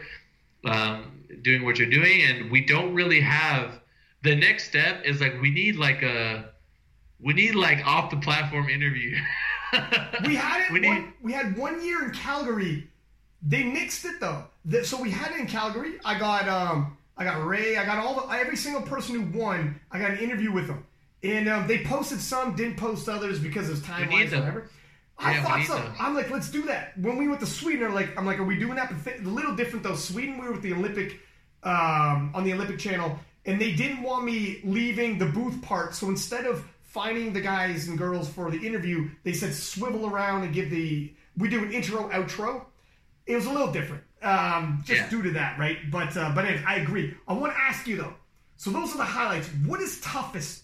Like there's some. Look at sports. Is that this is this is like sports like a metaphor for life. I, this is why I think people love sports, man. Because there's like the valleys and peaks. You take L's, you get wins, and then there's even like it's it's a tough too. You can be with somebody, and then there are times when you part ways, and there are times when like, like all of it. You don't got to get specific with all this stuff, but there's a lot. We get so emotionally invested, man. I even get emotionally invested. Yeah. I see people as part of teams, and if like not even like sports franchises, but it even I didn't think it would. But it even started happening to me in powerlifting as well. If I hear about so and so leaving a certain team, and I'm not even certainly thinking of yours, but I not even to throw certain teams and certain names, but there's certain people, and then you probably you might even know I'm talking about because you probably showed down with them. And then like um, when certain people leave, you're like, "Fuck, man, that must be tough." And um, and you know, like it, you, there's like it happens, but but there's it's got to be emotionally tough when you talk about how emotionally close you can get to people. You know what I mean? And, and, I don't even know why I would give a shit, but for some reason, just like watching a sports team when a guy leaves, sometimes I do. Yeah, and I'm like, I why mean, do I care? But I do, man. Yeah, I mean, um, uh, I will say when I knew John was not going to, when John was not going to um,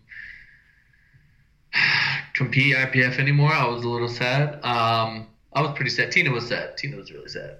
Yeah. Um, but uh, uh, what else? I mean, I understand. Like, you know, I know. I think early on, I was probably a little bit more emotional about it. But I mean, you gotta if if you know you're in the right and they want to do what they want to do, then you just gotta kind of let it happen. Um, I'll use Sean as an example. Um, I mean, Sean, I fucking basically like he. I've been coaching him since he was like little, like a pup, right? Um, and um, Tina, real quick, if you could take care of Chad, that'd be great. and uh, my chat, um, you know, just just like with Sean, it was just kind of like I, I kind of felt like his mind was very wandering. He wanted to kind of do his own thing, um, and just try his own thing, and um, you know, but it was like a slow process, and and it was, and I think for someone as cerebral as him, someone that thinks as much as him, you know, him do, coaching himself and doing his own, writing his own stuff is is good for him. Um, other people, there's a nice dynamic uh, between Coach Lifter. I would say for most of my people, um, you know, Sean's like a very, very rare case, but that was like sort of a slow kind of parting of ways. We're actually, I feel like now our relationship is like uh, friends is like a lot closer than it was because training was such a hurdle. Um, just like bumping heads so many times, like me saying we should go in this direction, he going in one direction. Um, so, you know, uh, sometimes it's for the better. Um, I, I, if you were to ask John if he regretted his decision, I think he would say no. Um, but I mean, aside from that, you know, people leave, people, people that do leave, you know, I understand. I mean, you just, you just got to take it for what it is. And you got to just make sure that at the, at the end of the day, you do right by your people. And if you feel that you did right by them, um, then it's all good, you know? And I, I, I, I feel like I did right by those people. John leaving had, I don't think, I think, I think the reason for John leaving was just that, like, I, okay, if Sheffield happened three years ago, I believe he would still be here. Yeah, I think that's, so. what I think. I think he was like, "Yo, I'm this lifter. I, am this phenomenal lifter. I want to make some good of my lifting. I want to get returns for it." Um, so it was only natural for him to go like in the direction of like where there's they were going to pay out money, right? Um, and at the time, so it's just timelines. It's just how things worked out. Um, but yeah, I mean, right now I'm pretty. I mean, every case is different, right? Mm-hmm you know you're going to be closer with some people than with others. Um, i don't chase. I don't chase people. I just like if i if all of after all that time all our time together i couldn't show you my value and what i could do for you then then it's probably good that you go you know? Um, you know but at the end of the day you got to you got to just like believe in what you believe in stick by your roots do right by your people and everything else will kind of handle itself. Um, the last thing i would ever want was is to do something that uh, I would never want to step on anybody's toes or anything like that. I always communicate, communicate. I keep very open communication with my people, um, and I'm constantly reminding them of the situation. Like this is where we're at, this is where we're going, and I try to give them give them what they need to be the best lifter that they can be. I am here to make them better. That is that is I am a result of a a demand for people wanting to be the best lifter that they can be. So I will try. You know, I mean, I'm not going to be perfect for everyone. Um, you know, I don't really not get along with people, but there's just some people that you know maybe I can't be for them what what they want or what they're looking for. And um, when I was younger and my demand wasn't so crazy, when somebody would fall off, yeah, I would get a little I would get a little sad here and there. But now it's just like, hey man, you know, it's uh I just got to move on to the next thing. You know, I got if I got five people competing for like, you know, a, a world record or something, I gotta and one falls off, I gotta focus on the other four. You know, we got to the train has to move forward. We can't we can't like get caught up on any one thing. Um, you know, and like there, I will. I'm not gonna drop names, but there have been times um, where I'm coaching like very, very, very high level lifters that compete against each other, and it creates like friction. And as much as I want everyone to get along and it not to be fiction, sometimes it's just the enemy versus the enemy, and that person not only becomes the enemy on the platform, but they are a constant. I think that the lifter sees them as a threat to your to what is yours. They want to yeah. take what is yours. You know what I mean? So I can kind of see that in a way. I would think I would think like a lot of uh, this is such a dumb fight, but McGregor versus Mayweather, like those guys know they were getting paid, so they didn't hate each other. They in fact they love each other after yeah. that. You know what yeah, I mean? Yeah, yeah. Um, so it's a little different in that sense. But then there's others where like I truly believe that Khabib hates Conor. I truly believe 100%. he truly, and that goes outside of fighting. Like usually people you know, any other coach that shows up at a world level and is going to go head to head with my lifter, I'm going to have respect for them because I know what they kind of had to go through to get there. It's very relatable. Um, you know, so there's going to be like I'm going to shake their hand after, right? That's something that we were taught in any sport that I played. Um, but there are some people where they just like they can't have the same coach oppose like like some guys get it and I can do it fine, you know, and then some others it's just too much head bumping. There's you know, it's just uh it's also because it's not a it's not a team sport. So I think if it's a team, um, like if it's if it's 30 guys on the team and you see and you bump into another guy from another team, it's like whatever. It's your 30 against my 30, but we're lost in a shuffle. It's a team effort. When it's solo and it's just you alone out there, and you see the other guy who's gunning for your title, or you like want to bump your spot to the world. Like if I'm if I'm if I I could see how I could become. They would want to avoid a situation where the person that writes the programming is also the person that could potentially call an attempt. Yeah, that would yeah, prevent, yeah, yeah. That would prevent them. Trust me, I know. I know where his dead's at. Or trust yeah. me, yeah, yeah, yeah, yeah. So it's like, so that's unfortunate. I mean, I want everyone to be friends. I want everyone to get along. Um, you know, I had to I had to coach Sean, and I had to have like Sean and Russ were both with me at 2018 Nationals.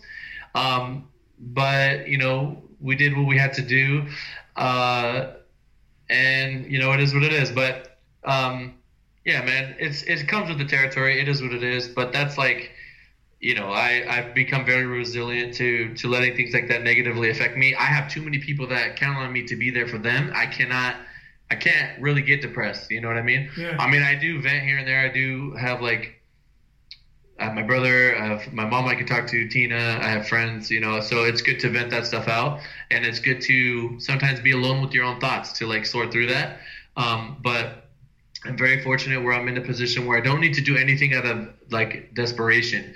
I don't need to be treated like shit because I need the money. I'm yeah. not, definitely not in that position and that is that is something that I see like younger coaches, younger trainers, whatever they deal with that, and it's just like you never want to be in that position. You want to um, you want to just be yourself and do your job, and the other person will appreciate you, and they do their job, and you guys get shit done.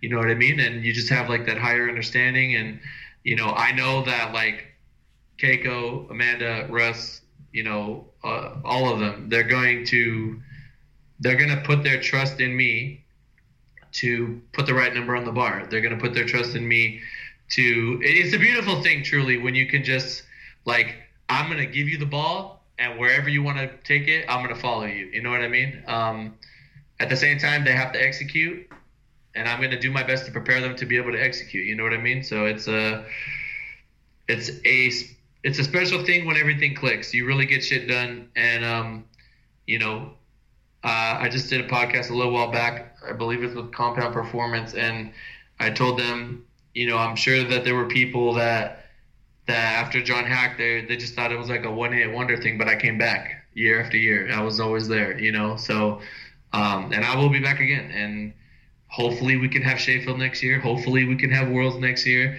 I don't even know if we're gonna have Nationals this year. yeah, know? I know. Are we gonna have Worlds this year? Who knows, man? This is literally minute by minute. What do you what do you enjoy better? What do you what do you enjoy more get a kick out of? Programming or handling? Programming's fun because you see it's like a game where you're slotting numbers. Oh, that worked. Let me see if this works. Oh wow, we're onto something. That's fun. On the flip side, those moments we talked about, like it's that's when it's game time, and you're like, holy shit, we're caught in a war. Like you're, I, you're not gonna get the anxiety and excitement. But you also probably couldn't do that. I think I'm day. addicted to the anxiety. I honestly feel like I'm. That's why I'm like. Uh, I feel like I'll always be like a threat in quotations, is because I like the stress. I like the. I don't. I keep saying this is one of my like tougher moments in, in powerlifting as a coach. This my this last nationals, Mikey barely made weight. The last possible time that you can make weight, he barely made weight. We have 30 minutes to warm up. He comes out and gets second place against Ashton Amendola, who's not human, Bryce. Um, uh, I forget the other guy in there, but it was such a tight battle. And for him to get second when we just like barely made weight, I was like, yo, man, we're gonna get with like shit. We barely made weight. Um, so I I tell him if we can pull this number, I'm anticipating that Ashton is going to go for the win and miss. I mean, I have to play it that way. I got to assume he's going to miss. Yeah. Bryson's going to get his. Ashton's going to send it. He might get it. If Ashton gets it, fuck it, man. Yeah. We just, I mean, we do it everything we could. Yeah. Um, Bryce will get his. Amendola is probably going to get his. So that means that there's a there's like a margin. There's like going to be one number that basically says if you want second place, you ha- you have to pull this. Not only do you have to pull it, but you need all these other things to happen yeah. in order for you to get that. So I need I need Bryce to make, I need Ashton to miss, I need Amendola to make. Yeah, I need, all those things need to happen, right? If we miss, we get like fourth. I remember the number four in my head. And he and he pulled it. It was a PR for him. He had never done it before. It's eight. I think it was eight oh four or seven ninety nine. And um, exactly what I said was going to happen happened. Ashton sent it and missed. Bryce made his. Amendola made his, and we ended up taking second. And you know, somebody misses, they release pressure on us. I had another paper ready. Okay, if Amendola misses, then we can pull a little bit less. He ended up making it, so you know, yeah, yeah, yeah. Those, those are the moments that I really enjoy, like those stressful moments. Those put it all on the line. Like I said, programming is fun. Um, but I would say programming is a little bit more like it used to be super stressful, but now I'm so confident what I'm doing. I'm so like I mean I've done this you know like a million times, um, and and and usually if something I I if I have refined their training over many months and years or whatever, if they're not getting moving in the right direction, it's usually like something they're not doing. They're not eating enough protein. They're not sleeping. They're not drinking enough water. They're fucking around. They're you know staying up late. They get a girlfriend. Like things happen that like severely interrupt like what we have going on. So and I can feel it. I'll be like, yo man, like things are not reciprocating. So. Yeah. Um, you know, I would say definitely meet day. I mean, we live for that, dude. We live for those. Like I, I love co- coaching at Primetime National so much that I'm willing to sacrifice my own lifting in order to do it. I, I don't think. And I asked myself this question. Okay, I asked it right after the last nationals. I said, if Dennis Cornelius didn't show up, if Dennis didn't show up, and I was on fire, and I thought that I could win, would I not handle the days before so that I could be 100% for meet day? And the answer was no way. I would just, I would not be able to live with myself. If I could win nationals and like just not be there, I would lose my mind not being there for my guys. You know yeah. what I mean? I would lose it, dude. Um, so that's just me. I mean, maybe in an alternate lifetime, I would, I would just give everything to it. But like I, I, uh, I mean, Road Twenties wouldn't be easy for me to win anyway. It would be it would be a battle, but but yeah, man, I um I love coaching. I love the stress. I love the moments. I love traveling to a foreign country, not knowing anyone, just being there with my lifter, staying with them the entire time, making sure they're eating right, making sure they're cutting weight, checking on them, and handling business and seeing the plan through. I love that shit. That's why I do what I do, man. It's it's not a. Uh, how how lucky are we, man, that we're in a sport? I, I was talking to um, a girl from Ireland who uh, she probably listens to the podcast. She she's she's 21 years old and she'd already been to a couple worlds. And um, I'm like, man, how crazy is it? At your age, you've already been around the world. Like not all around the world, but you know what I mean. Where you're doing a passion, you have a passion. At 21, like this is so ahead of where I was at. But at at that age, to have that drive, have that dedication, to be traveling internationally, meeting people from all over the world, your world perspective for these young people and what they actually see visually when they're walking around in Sweden and when they're walking around in Belarus, which is an entirely different experience. Um, I mean, that's the last dictatorship in Europe, and it's, it's just totally different. You know, how how lucky are we, man, to get that culture and see the world and meet people around. The, dude, what am I doing talking to people in France and Ireland and fucking all over the world? People hit me up. Listen, if anyone's listening to this or following Lift, some people message me and they think they might be bothering me. Man, I fucking I love shooting this shit and being like, let's talk. What's it like? Where you at? What's going on? You know? It's it's I love it. it's there's not many things that have no gateway. There's yeah. no gateway. You could just go to these events just to watch. I had guys in my chat that were from the UK that were like, dude, I bought tickets. I was going to come meet you. I wanted to shake your hand and stuff like that. And I'm just like, I'm sad, man. I'm sad it couldn't happen, but it will happen. You know, yeah. they want to meet you. They want to meet the lifters. They, you know, it's a, uh, I think we, Ryan, are in a time right now where powerlifting is, it's, it's evolving. It's growing. It's making noise. It's moving in a direction where okay, man, I'm just gonna say it. If in my lifetime powerlifting doesn't eventually get into the Olympics, I will I will be very I'll be I'll be kind of shocked honestly. We gotta get there, dude. We gotta get there, man. People don't know. Listen, when we were on the Olympic channel, um, people some people are saying like ah, what's the sense or whatever the shit, but they don't realize. So the the one the main producer dude uh, in the IPF media team was giving us like the ratings and telling us what the Olympic Channel was saying in terms of feedback because he talks to the executives who put us on there. And a how hard it was to get us on the Olympic Channel, how many meetings and presentations. That was huge. That was huge. massive. People, you, you got to understand there are, there are some. Listen, we're North Americans, so we think baseball, football. You go to Europe, they don't give a fuck about baseball, football, basketball. Yeah, they actually watch the Olympic Channel and watch Olympic sports. Powerlifting getting on. There are people who just watch whatever's on.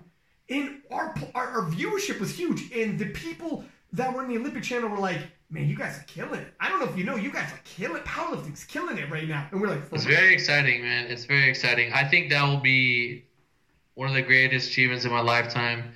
Is one, let alone if I am a part of like helping that like in a small way um, just by trying to elevate the sport to an absurd level um, and i in my opinion right now i think russell orhii and amanda or jessica are yeah, yeah, like yeah, I mean, Amanda's Amanda's the girls especially, but but because they're shredded, right? Everybody like to, to, to talk about like general population. Yeah, yeah. Um, Jessica and Russell are like the two most marketable lifters. Like you could, you know, the you could like put a lot of marketing behind them and they're going to help elevate whatever they're doing. I mean, in my opinion, um, Amanda's insane. Also, obviously, like girl, any girl that's squatting 500 pounds is going to get people's attention. Pulling 400 pounds, right? Yeah. Um. So, but yeah, I mean, helping helping powerlifting get to that level, and then let alone if I ever had the opportunity to be a personal coach at an Olympics with powerlifting in the Olympics. Um, Dog.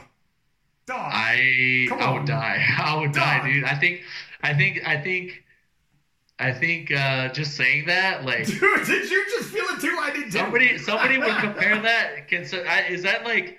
That's like bigger than a Super Bowl almost. That's like a Super Bowl, dude. dude. That's like the Super Bowl's big, but the Olympics is worldwide. Super Bowl's big in North it's America. The planet. It's once every four years. It's yeah. everyone in the world. It's the most prestigious event in existence people, if you ask an Olympic athlete if you could win right now and you would die a year later, I think they did a poll and like they all did. of them said yeah. they're all they're all like yes. In Sports Illustrated, in Sports Illustrated, they said um, yeah, they polled people. They said you win the Olympics, but within four years, before the next Olympics rolled around, you die. die. And more said yes than no. It was like sixty some odd. More said yes. They were like, all right, you know, yeah, I believe it. That's what means. a competitor is, dude. When we, especially when we have these fighters that are like, "I'm ready to die for this." I mean, they're not lying.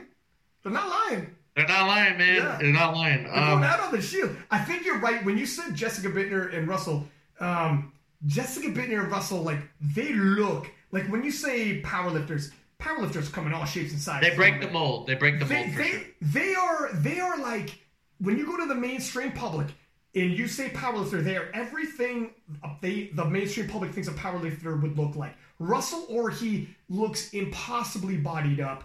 Um, yeah. He's got a million dollar smile, extremely charismatic. I love having Russell on the program because the dude fucking can fill in 60 minutes, 90 minutes, um, and give you the sound bites. And he's articulate, but he's like confident. He's not arrogant. He's he treads it very nicely. keeps himself above the fray, while at the same time, you better believe he's in the fray. Jessica Buettner, bodied up like a motherfucker as well, million dollar smile, amazing. I remember her in 2016 Nationals, how little she was. She was still tall. She was tall. She was yeah. 2016. She was there as a junior. Yeah. She was still tall. She was lean, but she was not jacked like this. Dog, no, she was. She was because she she was a kid then because she's she was a junior, but she wasn't even maxed out as a junior because she was in 2018 in Calgary, still a junior. Um, when I met her, uh, I don't know if I ever met her. I met her at this last Worlds. She was a lot smaller than I thought. Like she was uh, shorter than I well, thought. That's not the experience I uh-huh. had. I'm not that much taller than you, but yeah, she's very. You know, she maintains her femininity very well. She's, you know, very. Um, I think relatable to people, and I think she has inspired tons of girls all over to get into lifting. Um, you know, and that's you know that's what we have to do. And and I one thing I do like about the IPF is I like that the president is so adamant about pushing it forward and getting it to that level. I know he's doing it. I know he's having the meetings. I know he's doing everything Constantly. that he can to make it happen. It's crazy what they did to get this far on the Olympic channel. They like it, it is so much and Gaston Parage is so into the quality of the media stream. It's not going to be, hey, meet director, who do you guys know? No, no, no, no. He goes and he gets these guys work for the BBC. These are for real. Viva Television is the real fucking TV guys. They are, they're for real TV producers, and it has to be that quality. If you're going to wherever you're at in the world, the meet director doesn't get to say, well, here's who I want to work with. It doesn't matter who you want to work with. We have a level of quality, and we're not dropping below. You watch the IPF media stream; it looks like you're watching ESPN with the with the like logos and the slow mos and whatever. The it's and that's where Gaston's like, that's how we're gonna get onto like Olympic Channel first. So Olympic Channel saw that and was like 100%. And now we're on the Olympic Channel, and it's all our same production team. The Olympic Channel doesn't give you nothing; it's all on you and we did it seamlessly. It doesn't look like, with all due respect, some of the untested division where it looks like it's held in a fucking local gym and a stream with no commentator or a commentator who's a power lifter and he's just saying whatever comes off the top of his head like it's a podcast. It, it can't do you can't have yeah that. you, you can't have you need to just have you need the professionalism you need it to look the way that it looks i mean me i like to be in shorts and a shirt like right. you know what i mean or in a sweater and, and, and pants or whatever but um, yeah, I mean, you just have to you have to be presentable. How what how do how does anything make money that is shown to people as sponsors? And those sponsors are going to want to align their yeah. product with something that looks clean, that looks you know solid, you know. And um, I think the more powerlifters, powerlifters that we have taking up space or growing the market on YouTube, um, the bigger they are on social media. ESPN freaking posted Jessica. That's amazing. Now that I remember, ESPN freaking yeah, posted her. Man. You know, that's our girl. Uh, I'm actually gonna low key pull that up. Was it Sports Center or ESPN? I think it was. ESPN. I think it was. No, it was ESPN, dog. That's ESPN. And I tell it you was what, nutty.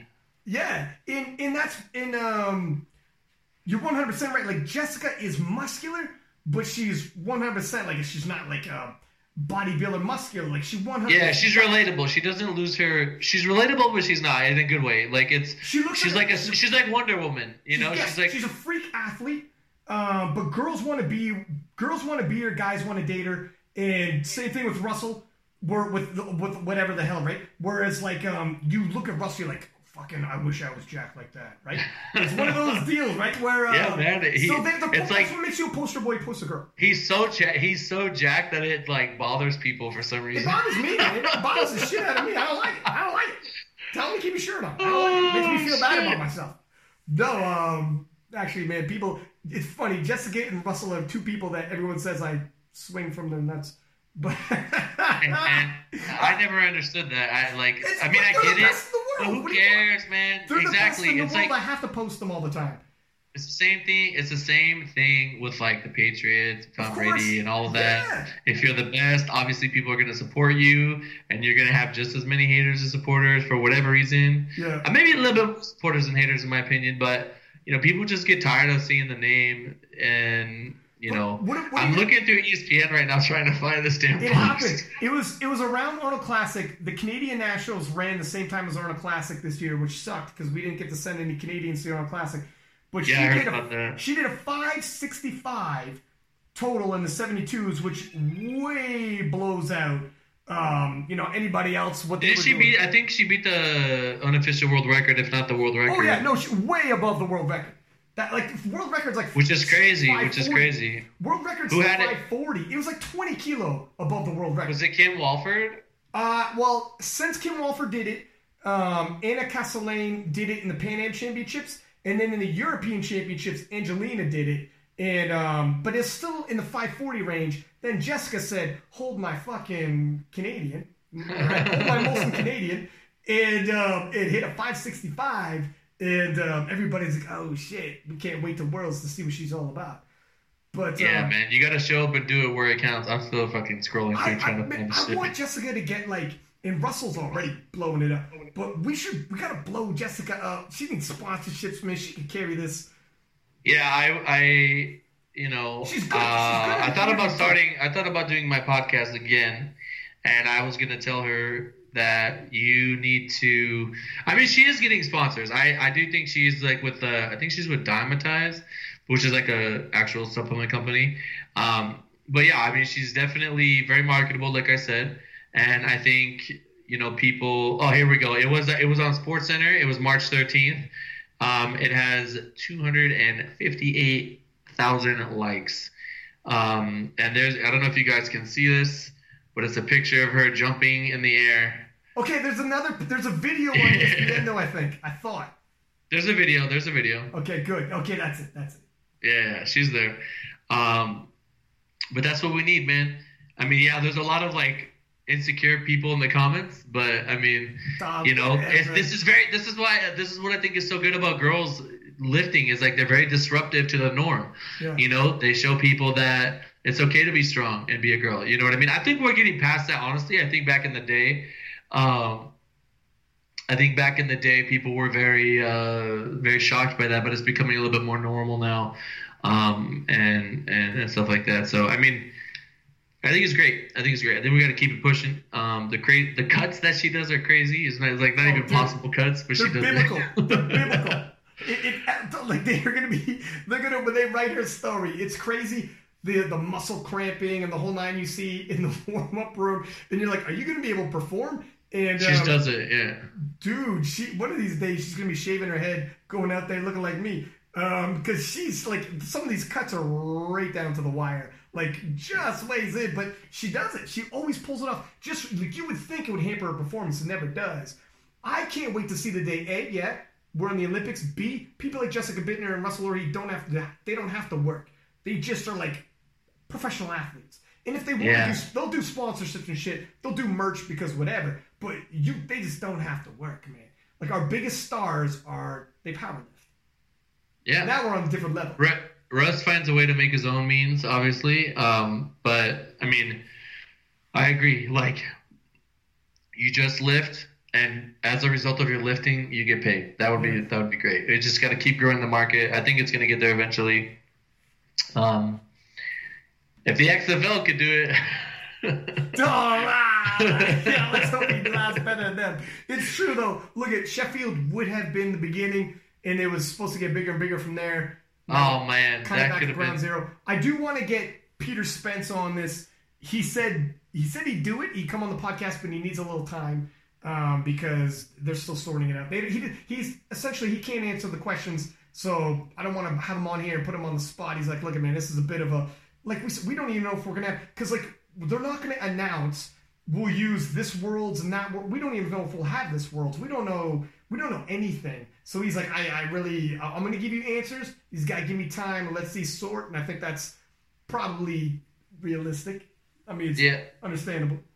I mean, if we're still dealing with this March next year, I'll be very dog, sad. Dog, we the, the difference is look if they said COVID might never go away, it's not as scary as it sounds because a lot of things have come and never gone away, but we just have vaccines and treatments, so it doesn't matter anymore. But yeah. like polio's still here, we could we could handle it. COVID we can knock it out, yeah. Yeah, COVID could be the same thing. Um, so when you hear stories about COVID might be here to stay, yeah, maybe. But you know what the crazy thing is? The fact that COVID was always there through the history of humankind, waiting in the wings for that one fucking asshole to bite into that bat. COVID was always in existence, dude thousands of years, thousands of years, Joey, and it drops in 2020. Oh my god! Waiting. It was just waiting for Sheffield to be announced. That's all. That's this is how. This is how.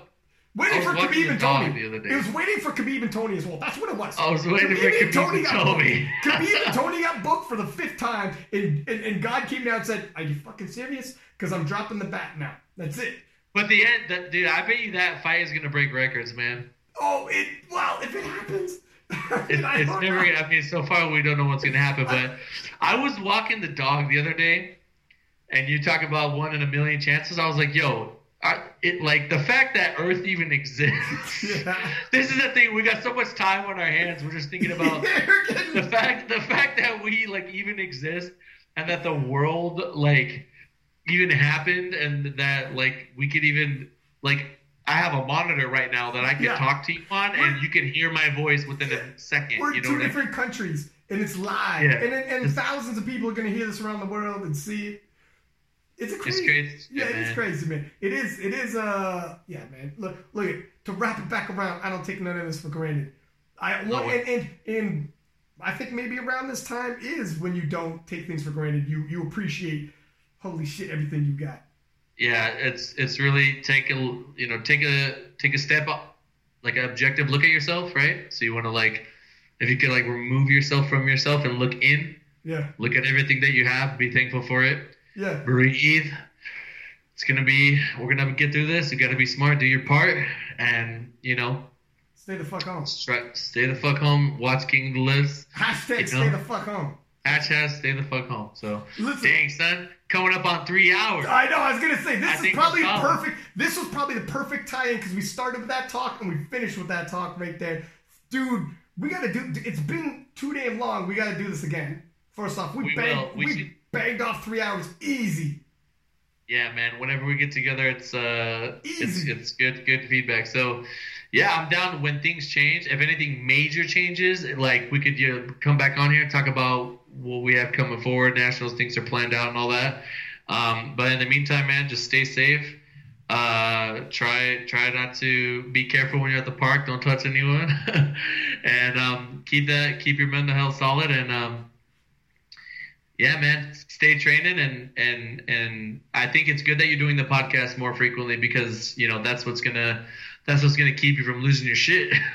For myself and, and other people, are like hit me up saying, "Hey man, keep them coming because right now I'm stuck at home. Some people they can't leave. The situation isn't as great." And this is it. If they can just listen to us bullshit for three hours while they're doing whatever they're doing stuck at home, that's three hours cleaning, closer to this shit being done. That's it, man. It's it's it's inch by inch. We got to fight this battle, right? But uh, listen, my man, thank you for coming on. Much appreciated. Uh, uh we're gonna be DMing and keeping in touch regardless, long before the Raw National. So we'll keep in touch, my friend. Alrighty, buddy. Thank Stay you so much. Appreciate it.